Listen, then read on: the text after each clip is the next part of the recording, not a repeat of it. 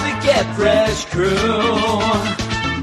You review the books, get shady dirty looks. Now everyone turn to say poo poo. Poop, poop. Let's give it up to the Get Fresh crew as we slide back into the only show that breaks down, cracks up, skews, and reviews each week's DC Comics. I'm America's sweetheart, Eric Shea. And I'm Jim Warner. And this is episode number 351 of the Weird Science DC Comics podcast. It is 351, Eric, and we have three books tonight to talk about. Pretty good books. The Wolf Man. Don't have the Wolfman, Eric. Why would you say that? I, we might have That's not me. Frankenstein, but you're more in into the monster than than Frankenstein himself, Eric. Right? I don't is know. that what I, you I do, say? I do kind of like the doctor. Yes, you do. Welcome. You should go see one. Welcome to episode 351, Eric. We are here. We're ready to go. We're having some fun, and we have been enjoying this infinite frontier, you know, landscape of books, right? You're loving Yeah, it. yeah, we we have a good. good time. But I'm all before we go McDonald's into about it. that, you are. You're also like the the kids club, right? You're Kids Club? You were having Kid some Vid. fun together. Your kid vid. We're doing some stuff, and we're also going to have some news and an email from Red a little later. But before we get into that, let me tell you where you can find us. You can go over to Twitter and follow us at Weird Science DC. If you follow us, we'll follow you back 100% because I'm a nice guy. I don't know about Eric. I'm not going to speak for him, but he Oh, you follow everybody is. back, do you? Yes, I do, Eric. Mm, Sometimes, mostly, Eric, mostly. with, all of that following back, I like to follow you Talking a around big game town, here, little guy. Erica. I am. I follow most of the people back. Some of the people, though, if you look, we don't follow exactly the same amount, right? Because some are pending still, Eric. When they, Yeah. they have a lockdown account, I can't follow them back. I think that some people, because they know we're going to follow back, they lock it down so we You can't. even realized earlier this week that for whatever reason, Weird Science DC Comics didn't even follow your personal Twitter back. Who would? I mean, really. I ended up where DC ended up tweeting out my own personal account, Eric. A, a 2015 called Yeah. and wanted their account back. I didn't even remember I had that account. I thought it probably would have been purged out. And then I'm like, ooh, maybe I should get that going. Nah, I'm not going to do that, Eric. Why, why would I do that? But yeah, follow us and we'll follow you back. And then you can talk to us. You can suggest things about the show. I'll run them by Eric. He'll shoot them down. Shoot and down then I- immediately. I'll tell you that it didn't work out, but you can still suggest it. Also, you can go to our website, weirdsciencedccomics.com, where you can look at our written reviews, not just by me and Eric. And what's good about that is you listen to us talk about it on the podcast, then you can go over and maybe get a different point of view over at the site, but also go to our Patreon account to support us for all the things we do on all of our podcast feeds, but get a ton of shows in return. One of the biggest ones is the Patreon only spotlight, the DC Comics Patreon only spotlight. This week, the badasses of the Get Fresh crew, beep, beep, boop, boop, they ended up picking Superman Red and Blue number one and Batman versus Ra's al Ghul number five. One worse than the other. Eric, we, we didn't really like those, and it thing is, me. I saw people enjoying Superman Red and Blue, Yeah. but I don't think anybody has come Shocked out and said, "Man, I love that Batman versus Ra's al Ghul." No, no, and people are like, "What the hell is that book?" And and that's after Agreed. they read it. That's Agreed. after they read it, Eric. That's not even asking what it. I mean, that, That was book me. makes no sense. It was. Uh, yeah, I was actually shocked at how many people liked the Superman Red and Blue number one, mainly because it really felt like an anthology of a failure of a Superman. He didn't do much. Like we're used to now with this new landscape of Superman not really doing much in any sort of Superman book, He'll right? punch with the Mongo around for Kennedy a bit. Johnson. Yeah, but in this, I mean, there, there's heroin going on. Oh, the there- I, mean, there's that. There's, the H train. guys, guys losing their hands. Yeah, and uh, I just I didn't get it. I, I really didn't. Shrugging that weird- shit off to a little kid. it? Hand is crushed. it's crushed, Superman. Go. I'm okay. I mean, that guy, that kid was the biggest. I used to cry for an hour if I scraped my knee last week.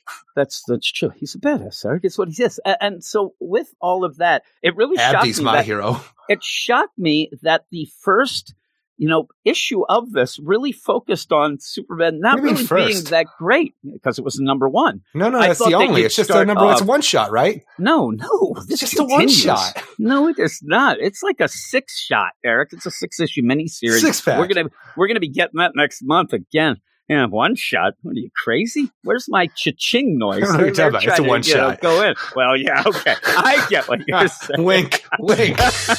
you have to nudge, nudge me, and maybe rub my back. turn this camera on. You need to look at me when I do these things. it- it's weird. You, you're there, you're rubbing my back, and then I feel, and your hands are on my shoulders, Eric. I don't understand. I, how does that that work? That wasn't understand. right. Uh, yes, but we're going to give a little shout out to those badasses that picked those bad books. That they are the badass of the Get Fresh Group Beep Boop, and here is their roll call, Eric. I was trying to find the sound, and here Good. we go. It's a new setup. It is. I can't find everything the way it is it an is old now. system. And, and I'm, I'm saying this, and somehow my thing got messed up too, Eric. So with me. 351. Uh, I'm telling you, I don't know what happened. I hit this I thing. do. I'll still get it. Here, I'm going to be that guy, the Micro Machines guy. Josh Murray from Not a Podcast. Ted Probst, Lawrence Lee, Forrest Polly, Cam, D-Man 3000, Joseph Wojcik, Matt uh, Razor, D-Man, all new Dave, Lady Abby, Cisco, I'm struggling, Eric Matches Balone, Niels T-Work, David Fink, Joey Bear Casco, Stephen Baum, Tony Walton, Jason Kobe, Su42 to you, Michael G, Ken Halleck, Comic Boom, Arake, Cellar Dweller, Mark Jager, Eric G, Aldrin Stoja, Nick Adams, Bill Beer from the Bat Pod, Ruben, Carlos, Lone Wolf Barb, T Funk, Luke Hollywood, Simon, Luis, Manship, Manship, No Stories, Andrew and Belfast, Swanee, Anthony G, Josh Vermillion, Dalton Edom, My Man Pete from NYC, Sailor Moon Mark, our man Rob Lewis, Brandy, Murray in Buffalo, Double Aaron, and the all-time badass besides Reggie, Abdi. He's a That's badass, right. Eric. He is the all-time, but also Reggie. Reggie. See, I did it there. I don't know what happened. I ended up do. having everything. No, I had everything set Jim up, and happened. I went. it is my life. I'm going to say, like, That's a, your, your name is the Master of Disaster. You think this came out of nowhere? There was no reason It behind did. it. It was just a It's clever funny, name that stuck to you for no reason. at one point I said to my mom and dad, "When did it all go wrong?" And they said, "Jim happened." it's all the same. It's all coming back, Eric. Oh, but we have we have some books I don't know what happened. I Yes, don't. do. No, I don't. I think had, about it for a I second. I had two windows up. The one I ended up doing the you thing closed the that. I need. don't know. That's what happened. I didn't realize it, so I ended up saying it. But we're going to have a nice Think and, about it. and good show, right? I like Yeah, the yeah. idea. Remember when we used to record this section last? And Yeah. then we would end up almost like being soothsayers. I think that we're going to be doing this. I have no idea. Maybe we'll have a nice show here. Maybe it'll suck, Eric. Maybe Aren't they it'll always go nice off shows? the rails. It's a well, they're nice enough for some. I hear people who are like, "Yeah, I listen to your show at six speed." I'm like, "What? What is going on here?" But we are going to go off Thank now. God. Well, yeah, yeah, really. Uh, We used to have a longer thing. You don't have to do it anymore. But we're going to go off now to start with, you know, maybe one of the most disappointing books of the whole Nightwing. Infinite Frontier now. Yeah, yeah. People are going to get mad at you when we talk about that, I think. Because they don't So- like the facts. Yeah, yeah. That's nothing but the facts, baby. But we're going to go off to Joe Friday over the here. uh, Brian Michael Bendis. Yeah, you're you're Tommy Wednesday. Is what you are collecting quarters over there at the truck stop. But we're gonna go and and then that's bus fare, Eric, and you walk home as you always say. I Obviously. wanted to finish up the joke, but we're gonna go up now to the books and in particular the Brian Michael Bendis Justice League. See how that is, Eric. So we'll be back in just a sec.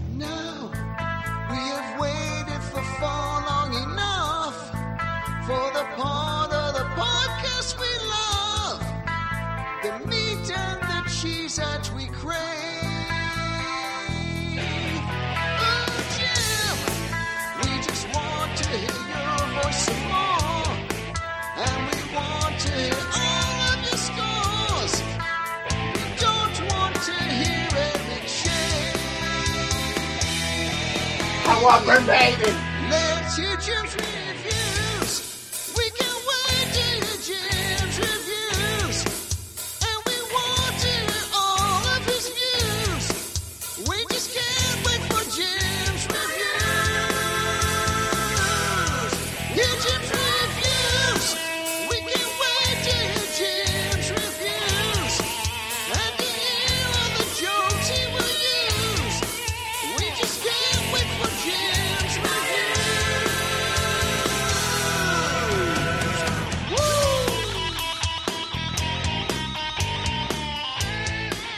All right, we're here with a very good chance for me to put Eric Rings the Bell. And I didn't even think of it, Eric, because we're going to No. have one book here in this section. It's a big one.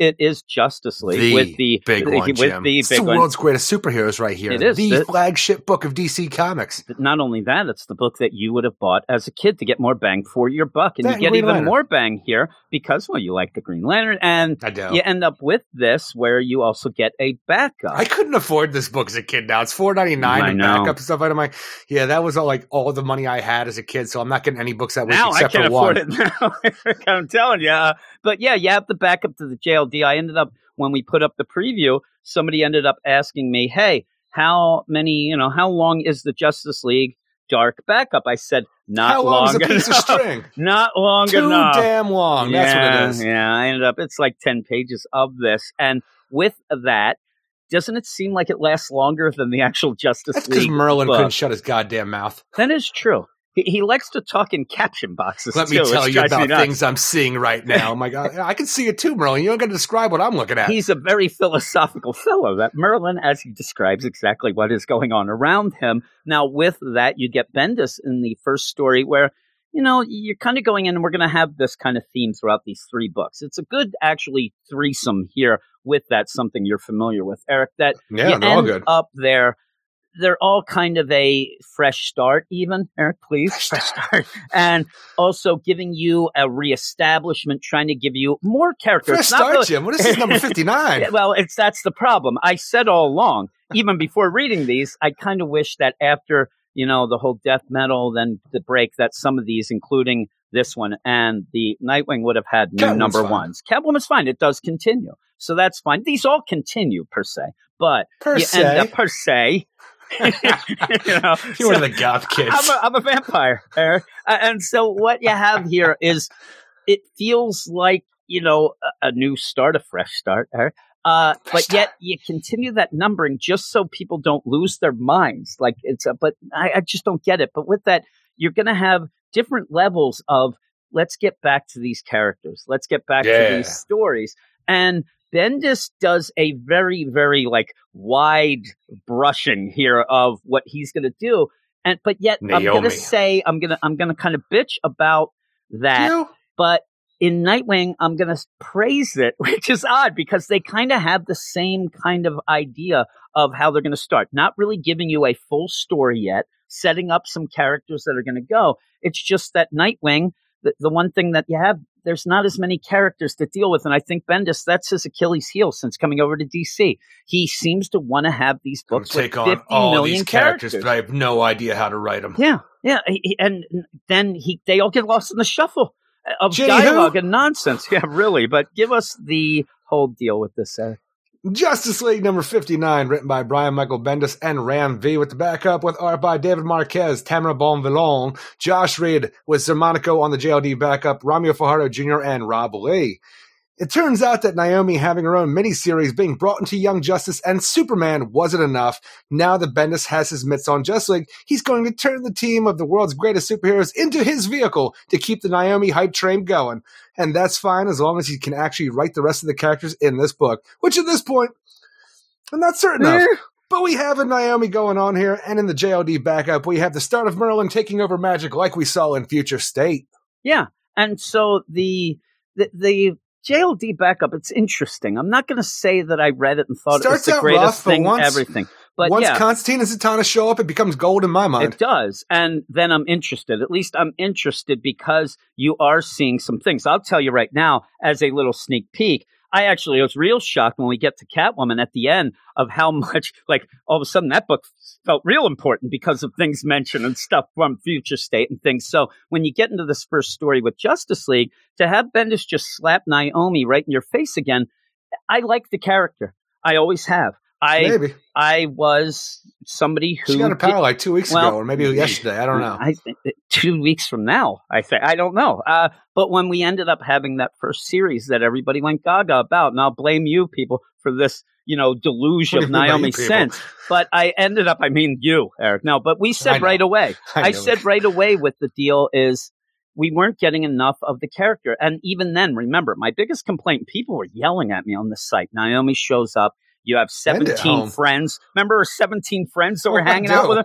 And they're on Do you the remember her cliffs and stuff. job and her therapist Yeah, her and everything job else and going on in her life? And I said, never got back to it. Never got back to any of that. And I said, this is nonsense. You're just throwing things at us. I want to know about the character. And what we found out about the character was really good. What we had with Dee and her parents here on Earth, stuff like that was really good. The a problem human, was, a Thanagarian, and a Rannian Yeah. all together who care about Naomi, a girl from another world. Get out of town. yeah, that's cool. We never went further oh, Omega into level it. powers, Jim. And so I think that I don't what, know if you noticed. yeah, I, what I do notice also, he was yelling about dimensions then, and instead of you know Earths and things. And well, the thing is, the omniverse, are dimensions, up now.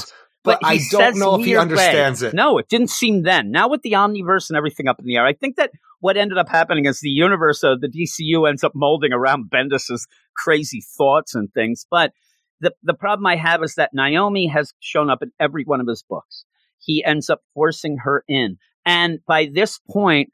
You almost want to have somebody else take over a little. Some people are even saying they're waiting for the TV show so that maybe we'll learn something because every time she shows up, she takes over, commandeers the book. And I'm not saying her, I'm saying Bendis makes it all about her and then does things like, Hey, Naomi, we're going to let Star Labs watch you. While in the other book, Star Labs is totally evil and they should know better. Or every time she shows up in all these things, because she's had like 30 appearances so far, we don't know her powers. And also, she does keep yelling, This is my first day. I don't know my powers. It even continues a bit here. And that is infuriating that they end up like, oh, we got the signature. I wonder who that is. Oh, we only know one person, Naomi. And they don't even say, like, oh, her again or have her on speed dial. It almost seems like we're going to reset all this stuff. And, and it just ends up where I just want to say, I like Naomi, but I don't need her in every book that Bendis does. I'm surprised she didn't time travel and end up on the Legion for Not crying yet. out loud. And that would have Actually, might be happened. cool. Believe me, it would have happened. That would have been one of her Naomi on powers. the Legion, for whatever reason, does sound like it's kind of cool. Actually, If that would have been neat. that. That, that would have been neat. Uh, but yet you start this off and you do a classic. That would be Bendis. Bendis as well, too. The idea that we're going to subvert the normal DC Comics way of doing it with Superboy or Supergirl, whatever you want to say. Anybody And in use Superhero who becomes the part of the Legion of Superheroes, the, the the transplant from our time to the future. Now it's just Naomi. I'm like, Here's yeah, we're going to make it your fan made like character, your fan, your, your creator own character, and just supplant it in here. Uh, if it's one of those where she's like, "Well, the only way I can do this is to de-age John and go," I'm I'm all in, Eric. I'll do I, that. I'm looking on the uh, the the DC database fan yeah. wiki. Is it thing. like 24 or something like 30. that? Okay, I thought it was. I said 30. Uh, yeah, I, I knew it was a lot, and people are probably shocked at that number. 30 because we still of Naomi. don't know the the six of her miniseries were decent enough, but we needed that second season to get her power set. You can't. It's not the idea of forcing a character. This is different. It really is different because a lot of times when these characters show up like this, people get mad because they're overpowered or they end up, oh, we never. No, no, we don't even know her powers. That's my biggest problem. How are you getting somebody from on the job? We don't even know her power set. Holy moly! And, oh, and Omega level. Yeah, omega level, all right, omega level mystery. But even that, you start off this issue with classic Bendis. I'll also tell you right now, I don't hate this issue as much as I thought I would. But no, no, it's not bad. The whole idea of taking offensive. the Justice League and bringing this whole new concept into it, where we always talk about where I like when we have, you know, you mix the up. uh, the roster call. Like we have Yeah. Batman, Superman, Wonder Woman sitting down. Who are we going to make into the new version of the Justice League? You know, Wonder Woman's gone now. We do need a replacement. Everything's been devastated ever since Death Metal. We need a new Justice League. What are we going to do? I love those moments in comic books. And when we jump in here, we have a whole new Justice League. No one's talking about that shit though. We're just moving forward That's with whatever's going on now. I like to see the roster deal when Yeah. we when we had Justice League uh, International back at the beginning Like of the New even if Fifty they, like, it was we one of the spent best the first scenes. spend the first six issues f- f- doing the whole roster bit because I want to know when we go into this, like the idea of you know Dinah, Black Canary, and Green Arrow coming into the Justice League. The idea that Green Arrow was given a means in his mind to defeat the Justice League if they ever got out of control, and they gave him an You empty that box, box, possibly, Yeah, and he left him like. Him being called into the like the roster of the Justice League, I want to know what, how he feels about that Oh. and why he would come in. But you you didn't see that they had actually released a, a missing scene, a deleted scene when he opened up the box. Eric, it had a mirror, and it was him. Release the Bendis it was cut. him. It was. Uh, but yeah, you end up where I like that, and, and still you have the possibility then of throwing shade at Plastic Man once again because he always comes up, and they're like, he's too crazy, and they kick him off. But at the beginning you get a big member you of the get a Justice League in the classic- late nineties. you get a classic Bendis thing though. You get this first page that basically is, "Hey everybody, you know what I did with Superman's identity? It's pretty cool, isn't it? Everybody loves it. Just so it's even that weird idea that you have- Green Arrow, who is going to be Green Arrow through and through, because even when he comes in, when he first appears on panel here, he's like, "We're not doing enough, guys." Hey, Ollie, we were in the middle of a conversation. Maybe Yeah. wait your turn. Thanks but he comes lot. in, but even before that, the idea that him and Dinah are talking about the Justice League needs to be more, especially with everything that's going on now after Death Metal. But it's like, I think that's like, you know, uh, I like that Clark, you know, was uh, revealed his identity to the world, and I think that's why I like Clark revealing himself. And people like him more. Like everybody always likes Superman. What are you talking about? The idea that as a liberal Ollie trying to always just come out and say we need Yep. to do more for more people in a less, you know, dynamic kind of way, get down to the street level. It's just basic Ollie, and that's what you're going to get here while trying to That's shuffle what in happens. Black Adam into the team. And you and me personally just trying to wonder what's up with this Black Adam after Future State? Is it the one from the 853rd century? Is it Black Adam who's like quantum leaped into himself? What's going on? I need Yeah. to know this. But Black Adam in Kahndaq is a kinder, gentler Black Adam, it seems like, who besides for protecting Kahndaq, which he always does, it just seems like somebody who Clark Kent wants on that Just League roster. Yeah, and when you do go with the idea where there's, you know, Green Arrow, Oliver, oh man, you know, now that people know that it's Clark, is Superman, they like him so much more. They He's a man of the people. Yeah, that wasn't how Bendis played it off at first. Everybody wanted to kick him off. He said he was going to be the king of the world. And then when they Filthy found alien. out that he was a filthy Well, not- alien, not as only Clark that, Kent, His And- friends at the Daily Planet, his coworkers, were afraid of him, be, of working with him, and all this stuff because all the trouble that a Superman will bring. Now that everybody knows that he's Clark Lombard Kent. wanted to quit. He was leaving. I, I mean, this is not. I don't this think is Lombard wanted to quit. I think Lombard wanted to Clark get fired. yeah, really. And so this is just, you know, trying to make things, it just doesn't fit. It's like the first thing that you have to say love in your Justice League book is to point out that you revealing the identity was a great thing. And just just the idea too. Let's go back and just think about this in a broad spectrum, and it has nothing to do with anything we're going to be dealing with the Justice League book. But the idea, if after Death Metal, we talk about the idea, everything matters Yeah. now. Okay, we've we've opened up the timeline. Everybody remembers everything. The reveal of Clark Kent's identity. I'm like, which one? Because even that first one, people were furious. You filthy alien, and get out of here. that's the crazy thing. And this is where I wish that we ended up That's having 2015. I, I wish we had a announcement of exactly what that. Like, people will use this. uh, This is basically Superman Reborn because anything that you say, me and you could actually sit here and have one of those arguments. That's the classic, like, dude, where's my car? The dude, dude. Dude, Dude. dude, like that, like No, no, we could just we could just keep That's saying it back at each other. oh yeah, it is. We could just keep saying it back and forth at each other. You know, everything matters. No, everything matters. Everything matters. Like we, we could do that because I think a different thing when I hear everything matters than you do. And then even some people think that that just throws out continuity completely going forward. It, they need to really establish what this stuff means. And I think, dude, and, and that you can end up maybe Sweet. finding that out in the infinite. that was the tattoo, Yeah. right? The, you end up with the whole deal that when we have this infinite frontier book, we'll have it in the news in a little bit. That should be coming out you know, sooner than later to give us an establishment of what this everything matters means. This is a big thing and opening up the timeline. huge thing. And it's you're gonna thing. you're gonna hear it throughout this because of what I think it might be what you do. So I do need to know. And so with that, yeah, which identity reveal? It should just be a generalized thing that happened like that. or was that original identity reveal erased from time after Superman Reborn, which was brought back now because be. everything matters? Infinite frontiers, Eric. I don't know. I don't know, but you- you're setting all this up, and I'm Death metal. intrigued. I'm intrigued with this, you know, softer touch, softer side of Black Adam.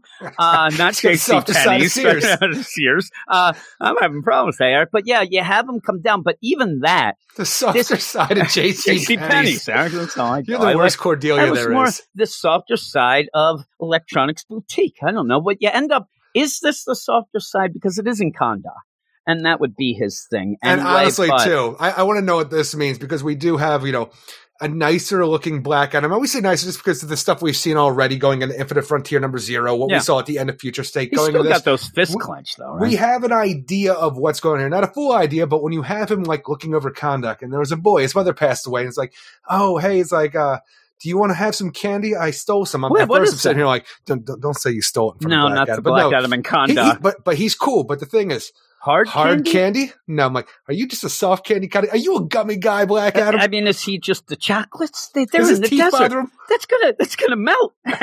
he can't eat the hard candies. It, spe- speaking of which, I prefer hard candy way over soft candy. That's because you're an old man. No, I'm thinking of like Skittles and shit. I hate Skittles. I can't stand them. I, I don't like them one bit. And and Those are too hard in my be- mind. because you like Skittles, I hate your guts. I hate Skittles. Do you? Well, that's good. Now I like you. You, you like the Skittles in like 20 years. you like the red vines, does you? Do you? No. Right. What I ended up getting Twizzlers guy. I ended up having a uh, hankering, Eric, for some chewy sprees the other day. That's kind of a midline deal. Like It maybe is. Black Adam like would like those those.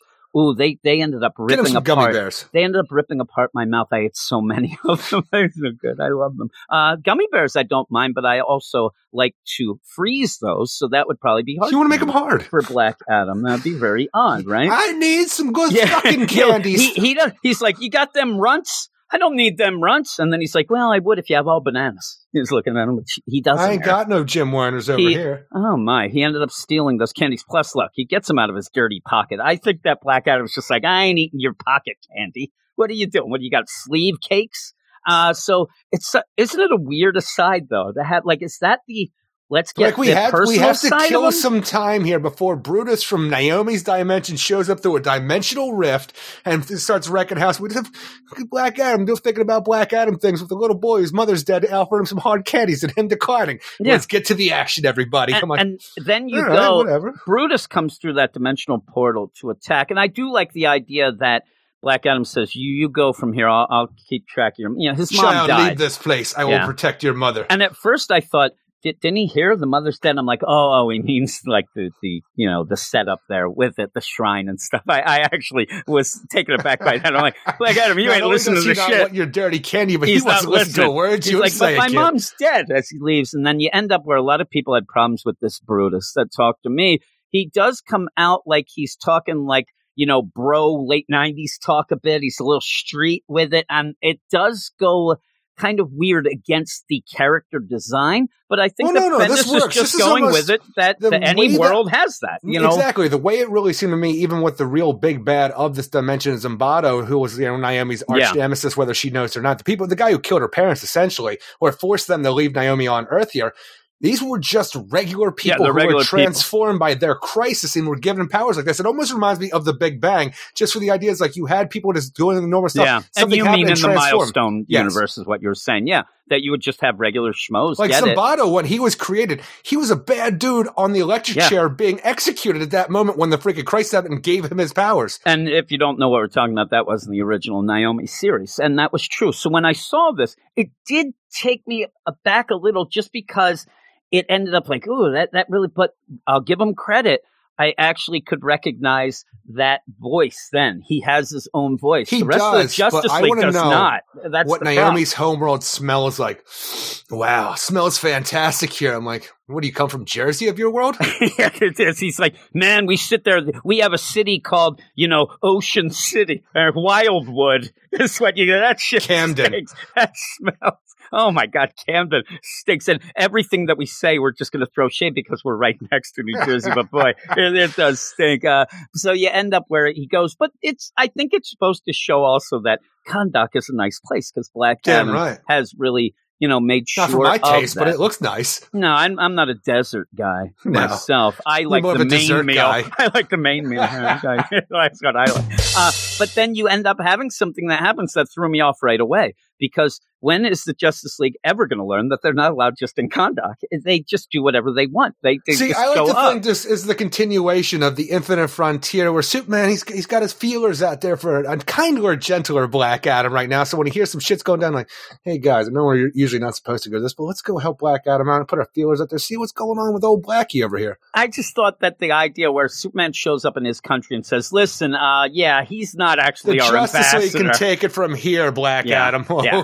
Yeah, really. And I and Black Adam is pissed, but you have troubles going on here because Brutus is pretty tough. He actually And, I, and up we say Brutus, in case you don't know what we're talking about, this is a giant, hugely power leveled kind of dude with ram horns on his head Yeah. who just looks like freaking a Minotaur monster man. Yeah, yeah, and he ends up he's he's you know smacking Black Adam around a bit and ends up impressed. Like, ooh, are there a lot of other people here? And like once other you? people like him Are do you show the up, strongest? ooh, Yeah, maybe I wins- don't want to come he here. He wins out. I, I actually that threw me off, and again, maybe I'll give Brian Michael Bendis credit because that didn't seem like something that I expected from this guy. Where he's like, "Ooh, I'm ill prepared." Pause. He does the Zach timeout here, and he skedaddles out. It's so funny the, portal. idea that the Justice League members that show up are Superman, Batman, Hawkgirl, and Aquaman because all of those, for the most part, pretty big powerhouses and not only physical strength but in like you know mind as well. But Yeah. the idea that we have Aquaman show up to take on Brutus here,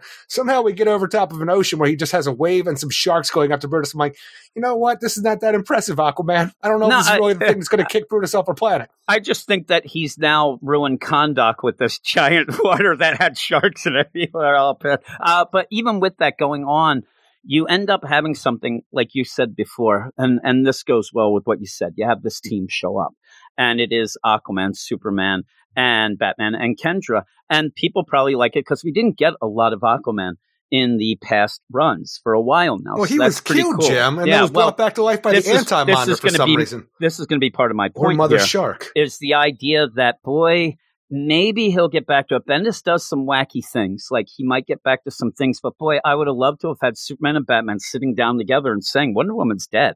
What are we going to do? Should we keep going? Are we going to do this? And see that building of the team then and saying okay well we'll ask everybody who's already on the team do they still want to be on okay and now let's go pick some others Look, the way you do this is because you have the idea that they do feel broken. The Trinity is Yeah. severed at this point. They don't know what to do with that Wonder Woman being the compassion part of them in trying to find out the roster. Try to and you find go somebody. through and you have Superman and Batman picking who they think is good. And at the end of the day, Dick saying grayson this isn't this, this is okay, but it doesn't feel completely right. And at Yeah. the end of that first issue, you have Hippolyta show up. Bam! That's how you have a cliffhanger. Yeah, and I think that's what we'll get to. I think that that's kind of going to be the thing, but I think it's going to be forced in. Then I wish that this first thing we could even have. You know, you really want to get the feels. You could have like an impromptu funeral, funeral for a friend, Eric, and just the Which one? idea that Wonder Woman. They just Huh. need I got a lot of friends. figure out. No, you don't. You end up with what funerals for cuts. I mean, really, half of your friends died in cuts. the '90s from heroin. End up so. It was a rough time. It's, it's a it was for everyone, and and nowadays as well. You end up where I think it's a missed opportunity of having some thing that would show that Bendis gets it, that he gets what's going on and gets these characters because you're throwing thrown into this, like you said. Green Arrow and Black Canary walk in like their, their shit don't Like stink, the and they've been yeah, like they own the place that they've been coming in and out for years, and you don't have any mention of Wonder Woman and nothing really for Batman to do. It, it is a real shame because what you're doing is is trying to set up the stats so that you get Naomi in the book. That's all that happens in this story is to try to set up a way where I think Brian Michael Bendis said, I could just have Naomi there. She's already been there almost like an intern at points or whatever. But no, no, I don't want to force it because then people will get mad. So you waste a whole issue leading Forcing it. just to do this. Well, yeah. So you have And not Brutus only there. that, but the idea that we have this Brutus character, this ram-headed goat man show up and just say like, you know, everybody on your planet your power level? Because goddamn kid, you were strong. And then being like, they're just like, shut up, like, I'm piecing out everybody because you guys are too much for old Brutus over here. But I want to know from what Brian Michael Bendis started before, where we had Port Oswego, the hometown of Naomi. That seemed to be the focal point Yeah, for the yeah. dimensional breaches. We even had Young Justice come out of there when they did their multiversal hop and then were brought back home through Port Oswego. Now, I don't recall off the top of my head right now if Stars Labs, when they were there, were able to close that breach. I don't recall that they did, but why would we just have another breach open up in Kahndaq out of nowhere? we already because you established wanna- things. You want to throw in Black Adam. Also, this is, if you really think of it, if people are like, well, it's not that forced. This is pretty much the, you know, amalgam of if you had a story, somebody comes in, a bad guy fights and then leaves, but drops his wallet with his ID in it. That's all that he's there for. Naomi McDuffie. And it's it's shown pretty much 100% that when he leaves, hey, go get him. Go. I can't get through the portal. Like everything's just set up and forced so that he gets away and they get the signature that then leads to Naomi. And We've only so ever had one reading like this before. Yeah, Naomi. Oswego, Naomi McDuffie. They've already talked to Naomi. She doesn't know shit about shit about her Let's go planet talk and anything. about her she doesn't know about her Earth. So where are they going to go and try? What are they going to, you know, use her as bait? That there's nothing. Nothing really. The only thing I can Well, think of. we're just going to use her, her teleportation dimensional breacher powers that she must well, have because they're I omega think. level. I think that we're going to end up having the omega level and that teleporting that she does now, do. baby. I think that she's going to be able to open the breach, and that's what they're going to use her for. is. Yeah, or it's going to be the thing. And, And, even and- that Zumbado showed up at the end of the Naomi miniseries through the Port Oswego breach. Th- We already know about this world. And then the thing is, Yeah. at that point, they you had had 20, breaches. you had 29, I think, people who were affected by the original crisis on Naomi's world who were given powers, and there was a power struggle. Zumbado ended up killing a bunch of them. And by the end of it, I think there was only eight to fi- I can't remember how it is, if it's eight or 15, but between that mm. kind of thing of yeah, superpowered people left who are taking over that world. And Naomi was the only person who was ever born of superpowered Of people. So she's not one of the original Christ member. She's the first offspring of Christ almost people. like classic her- Superman that Exactly. he was born naturally, and uh, that was the big thing with it. Now, with that, I will say right now, I think that what we're getting because Superman tries to go through the portal. I think that Bendis might be reading a little of that Hickman X Men, and it's going to be like those Krakoan portals that person who isn't a mutant, but per- mutants can't go through. But if you have a mutant with you, you can, and I What think that's nice just going to be what it is. I don't want them I- coming through here. Damn right. No, I just think that Naomi No will say she opens it up, and then they Oh, say, we're not talking about that. no. She says, you know, I'm the key, so you can all come with me. And they'll all go in, I'm sure, because I just know they I have a nice looking into it. restaurant, and freaking Gambits are like, "Can I eat here?" Not in my life, you fucking dirty Cajun mutie. He's got hepatitis. He does. Oh my goodness. His power is to skeeve you out. Uh, so you end up where Brutus is like, like I said, it's such a weird play for a guy to be this big bad and then just say, you know what? I was clearly ill prepared for this. Usually these guys are like, Ooh, I'm gonna get you, but uh, somebody just called and leaves. Like, make an excuse. He's like, "Yeah, you guys are I forgot I strong." ordered a pizza, guys. I, I need to go get that. I gotta go. And and I know that you know the Little Caesars is gonna screw it up, but still, they can't be that bad. He goes back to the planet. terrible They screwed it up completely. Uh, but They he haven't even started to make I don't yet, even like the way it says. I see that now. So pause. I want Black Adam. uh, Time no, out. no, I'm not pausing. But he goes through this Batman screaming because you know he's not actually doing something, so he has to yell at them. Don't let him get away. Clark tries to go through and says it's not letting me through. He goes out. Black Adam then says, "Get the hell out of Kahndaq." Flies away, but turns back, almost like it was the end of a rom com. And he just said, "Superman, you get out of my life." But then he turns back, Eric, with the tear, and we go then. I'm telling the, you, the way that Superman hall. has been acting about this Black Adam because he just did one nice thing in a, his own country, the way they look at each other now, I am shipping Black Adam and Superman I am together. too. This is like a weird thing because if Lois wants to move to Chicago Lois and live out of a hotel out. room and stuff like that, Well, they have an open relationship. Daddy Eric. over here is going to go get him some. Seriously, I mean, they look back at each other and they're like, uh, Superman actually, you see, he whispers, Is your mother's name Martha? eyes. He wants the Martha connection too. And, oh my God. Clark. Yeah, look at him. He's like, Oh my God, I want some of that power, Shazam. Holy moly. But yeah, Batman shows up then because he's jealous. Hey, Clark, I'm here. And then they're going to look into that signature. Well, you go back to the Hall of I feel like he's just yelling Clark now to spite Superman because of the decision he made. he actually is like he should have it at the end of every sentence you know like hey we got to go back to the hall of justice. Clark.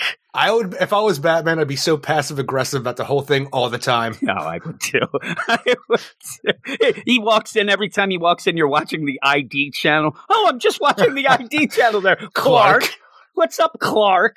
Ah yes. anything you want to tell me or the rest of the world today? clark so you go back to the hall of justice and now we got a hodgepodge of nonsense here at one point because You we- mean Wally, Barry, Barry, West, it's, Allen? It's Barry, but he has red hair again. This happened at the beginning of a Superman run. You can Man of Steel? You, no, it actually was Superman. I thought it Oh, was okay. Man of Steel. I went back. It's Superman number two. If you look at it, where you have at that point maybe us shipping Barry and Clark because they're caressing each other, and that, if I remember right. But you end up with Black, you know, Black Canary bitching, hey, you know, Oliver's up to his nonsense again because he's a liberal and that's all that Bendis is going to push. We Yeah. should be doing more. Clark agrees. Then, hey, I think that if, you know, Superman agrees with me, then that would be great. Batman's like, who's the Superman guy? I just see Clark. I, I just love the idea that this guy who is talking about in the freaking Infinite Frontier, who's richer than Bruce Wayne now, and who's just an archer. We should be doing more, guys. Yeah. Maybe you should be doing more, Ollie. yeah, I'd love it too. Where Maybe get a superpower or do something with your money. Shut Canary, up over there. Black Canary's like, yeah, what you want to show your identity to the world? He's like, whoa, whoa, whoa, that would cause a lot of tax troubles. I ain't gonna do that. Hey, hey, hey. We opened up the timeline, baby. Everything matters. I already did this. Yeah, yeah. So the big thing though is where they were fighting Brutus, Kendra's mace ended up activating the nth metal, ended up doing some wonky shit. And Oh, yeah? again, I think that maybe what we'll have is that that might be even the key. Remember, it was a map at one point, or she was Erica, the wings. Her Remember all that Yeah, stuff? yeah. And but it was all the nth metal. I think that the combination of Naomi and that nth metal, it just seems like things are just you know one plus one equals seven here. But this whole deal, they're trying to figure out how the nth metal reacted, why it did to that. And you have where Kendra's there.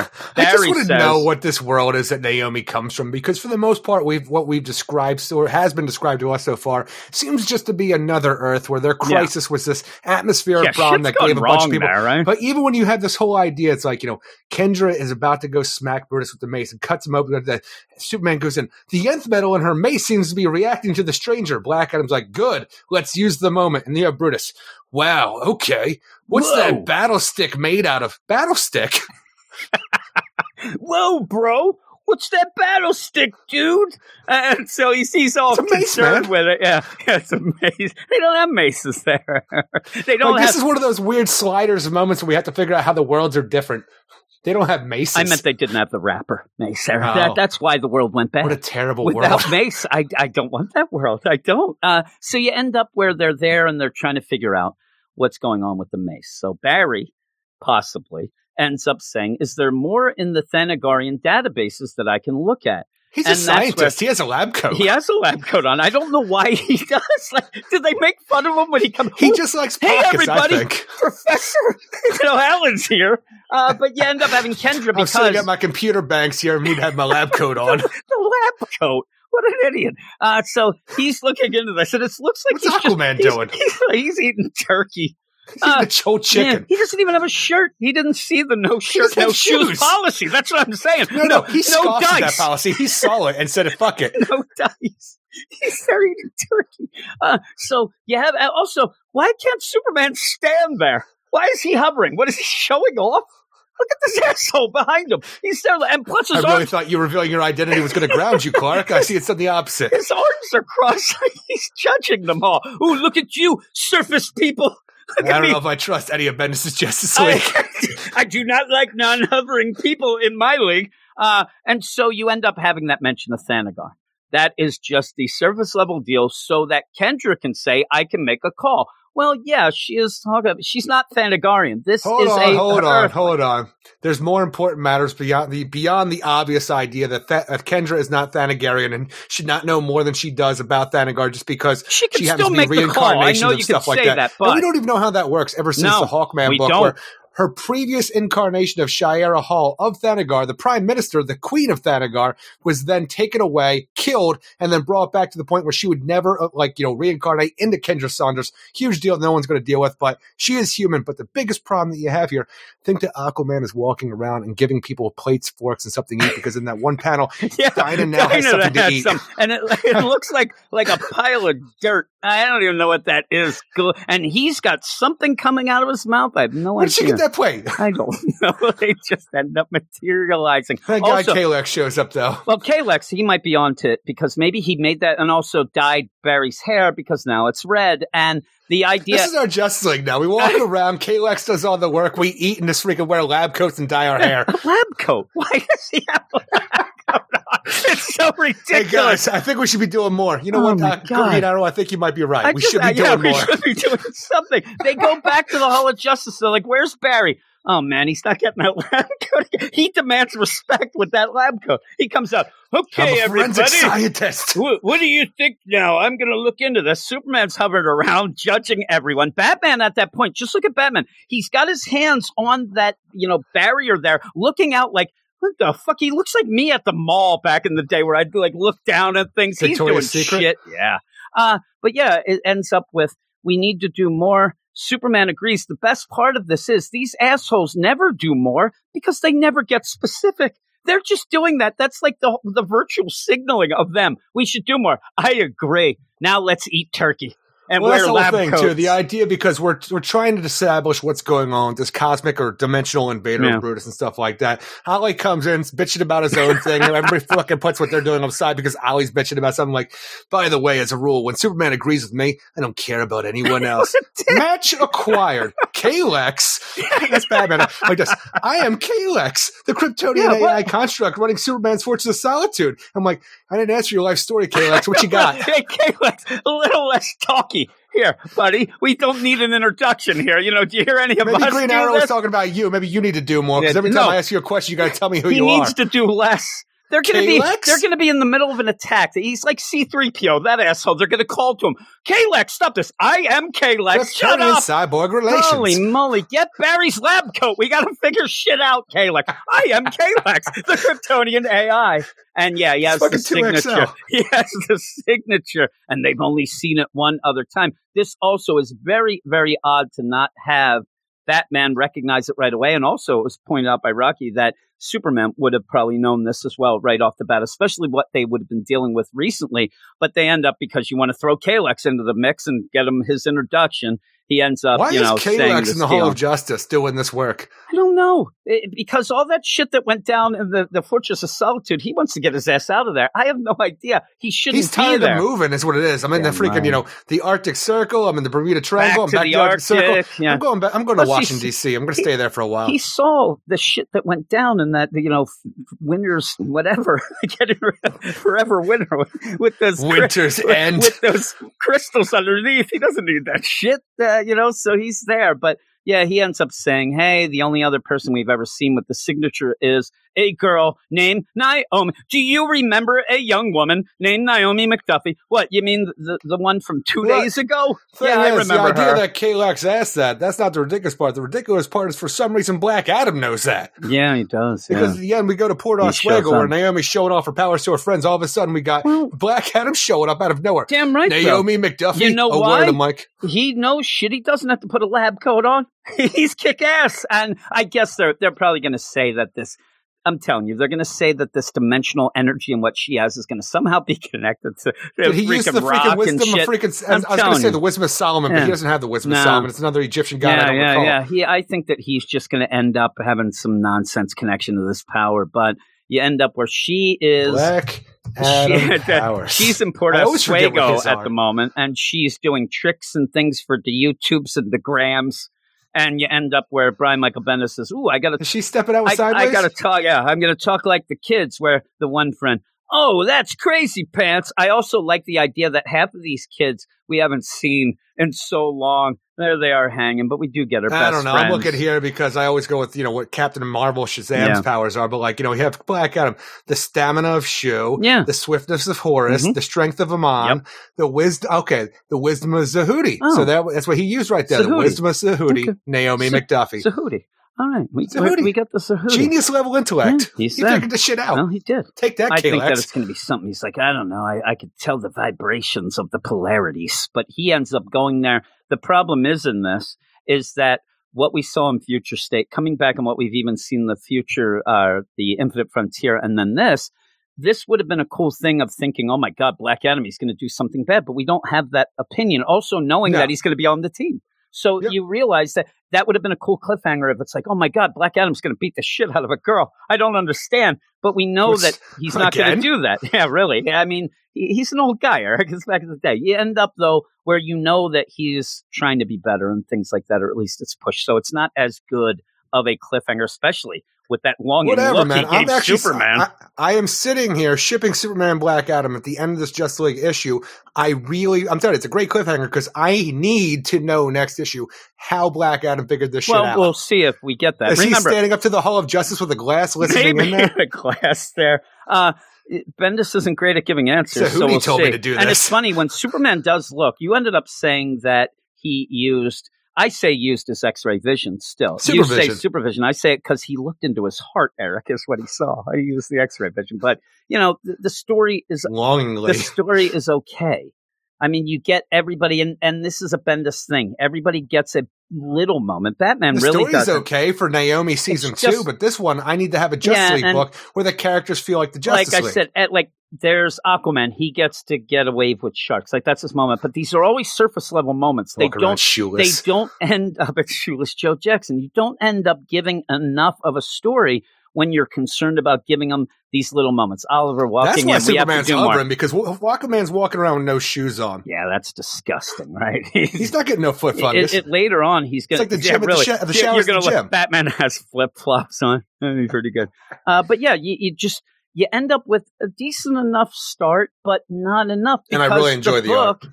doesn't have enough space to tell the little teeny stuff. Like he's too concerned with these side things. Like I don't like hard candies. I just don't get it. And so at the end, yeah, I like the art and I, I like the beginning. I'm looking to see how he puts, you know, Naomi in. Hopefully it's not too forced, but it seems like it will be. But I hope that we get more characters. Now, I said to you before we even recorded, I think all this nonsense with Oliver is just going to continue because it's going to lead to him going off into the checkmate book. And I think that's going to be him. You know what? You guys don't do enough. I'm now going to go in a super spy deal and do the right thing and, and whatever he goes off with then. But we do continue. Because Green Arrow have, is just here as a tool to put him in the checkmate and make it a way to make sense because it was pushed aside for and so long. that that's what he always does. He puts these characters. It's not his character, but he's going to use this to push him off to his checkmate book. That he only ever has got an eye on the prize, Eric, but also an eye on every other book he's writing to try to get. And even then, how many times do we end up in that? When when are we going to get the Wonder Twins show up? And it's going to infuriate me, and then we're going to like this nonsense. well, and they are interns. they Jim. are because of him and this nonsense. So we're going to end up having the stuff. And he wasn't even, that's the point. He wasn't even doing a Justice League book, but yet he was still able to force shit onto the Justice League then through his other books. I don't Look, understand. I'm just waiting to see when Harley Quinn's going to come over and hang out with everybody like we saw from his books. Maybe, maybe that'll be soon. I don't know. But yeah, and Brutus, though, I don't know. Feels just like his same standard deal. I'm looking forward to seeing if, if he develops that a little more.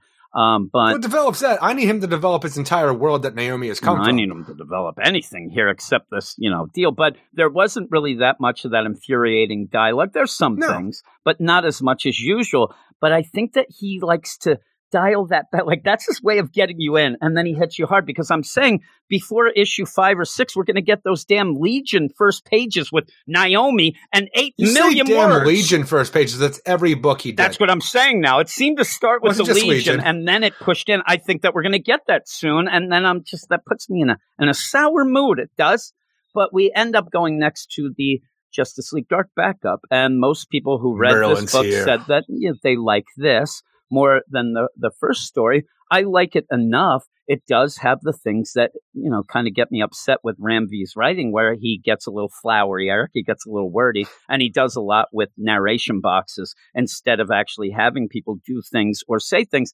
And you said it. Merlin's describing just what he's doing, and you just kind of want to get on what with we're it. seeing, I'm like, there was a woman in the water. She held the sword to. I'm like, I know she's standing right there, Yeah, dude. well, the idea listen. that we're just going to go in here and kill the knight who's like, you know, who's uh, holding on to Excalibur. I'm like, I'm going to melt down Excalibur. I'm going to take the gem out of this because I'm going to be doing Merlin things.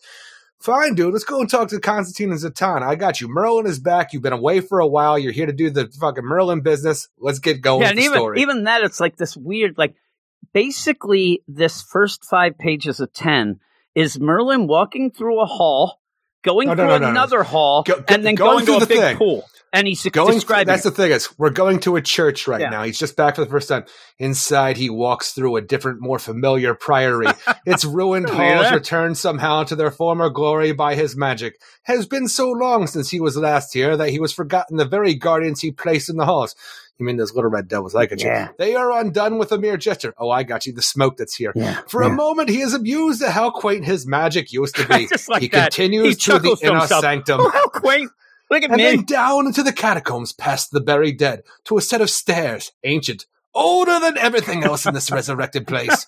He can feel the thrumming magic, Uh. even here, growing closer with each step of his descent. Ah, I wish Like, I wish I had it the dramatic piano. Eric to get me. Yeah, it does. it goes on and on. Now, with that, it didn't really throw me off. A lot of times I'll start getting tired when I read it, but I, I was, you know, it's an, it's the first thing. So I'm like, okay, Merlin, all right, yeah, he's badass. You know, we saw this future state stuff. Let's see what's going on. Yeah, this girl, I'm like, yeah, kind of like the, uh, you know, Indiana Jones there.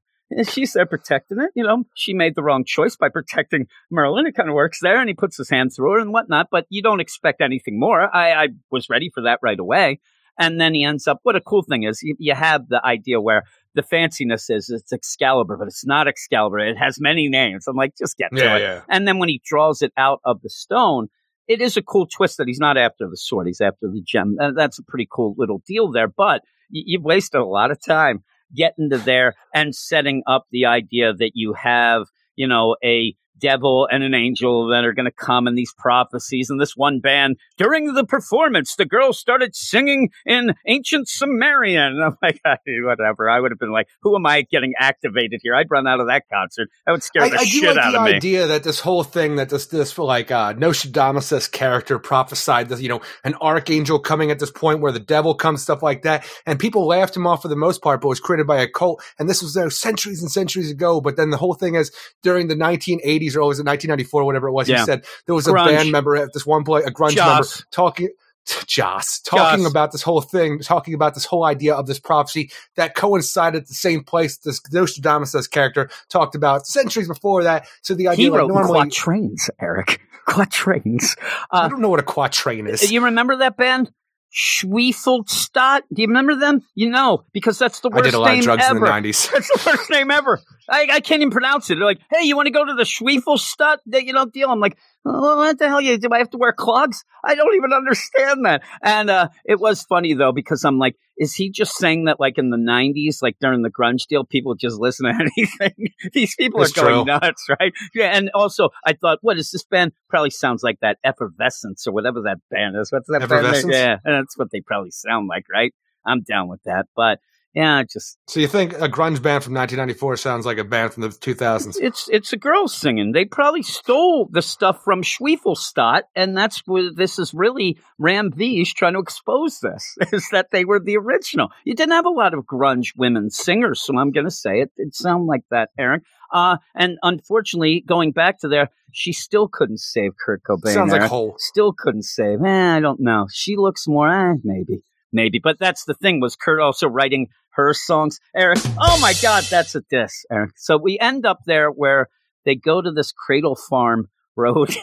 I'm telling you, at this point, I was almost out. But you said it. Once Constantine and Zatanna show up, it gets really Oh, good. talking about the, the like the idea that Constantine is back. He's still Constantine, but he does care about Zatanna and the grief that everybody feels about losing Wonder Woman off the Just League Dark Team and stuff like Yep. that, and trying to get away. It's pretty much At just least somebody's her along. referencing it, right?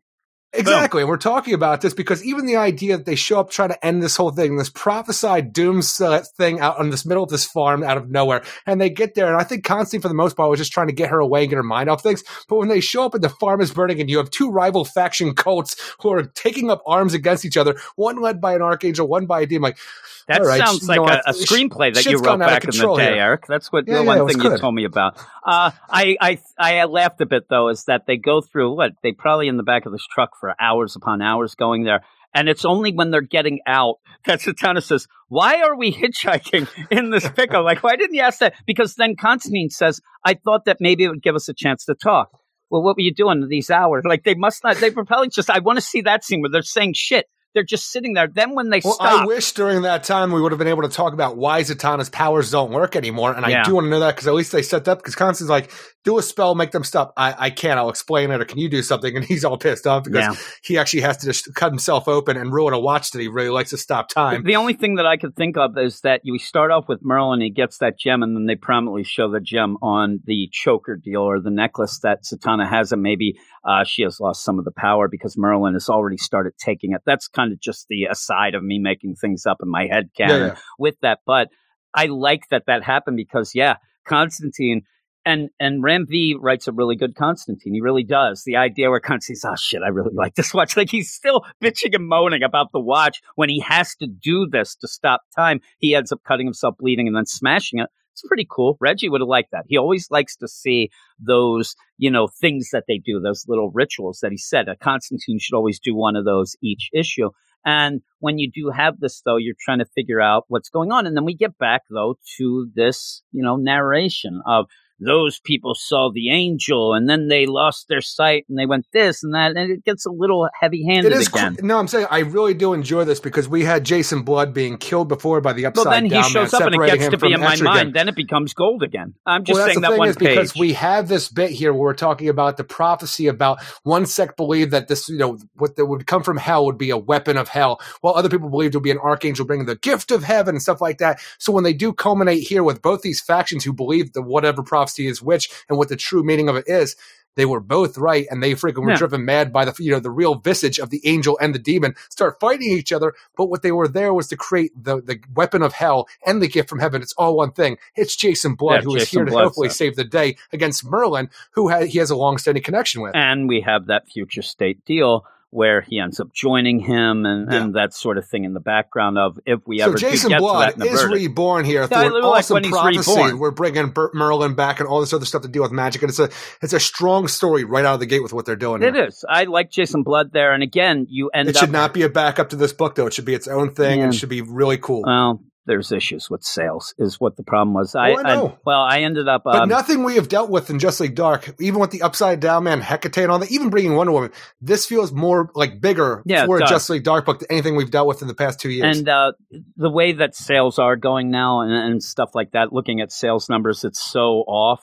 They actually just released or just ended up on Comichron having the October sales. Those are the most recent ones. And I was looking through those last night.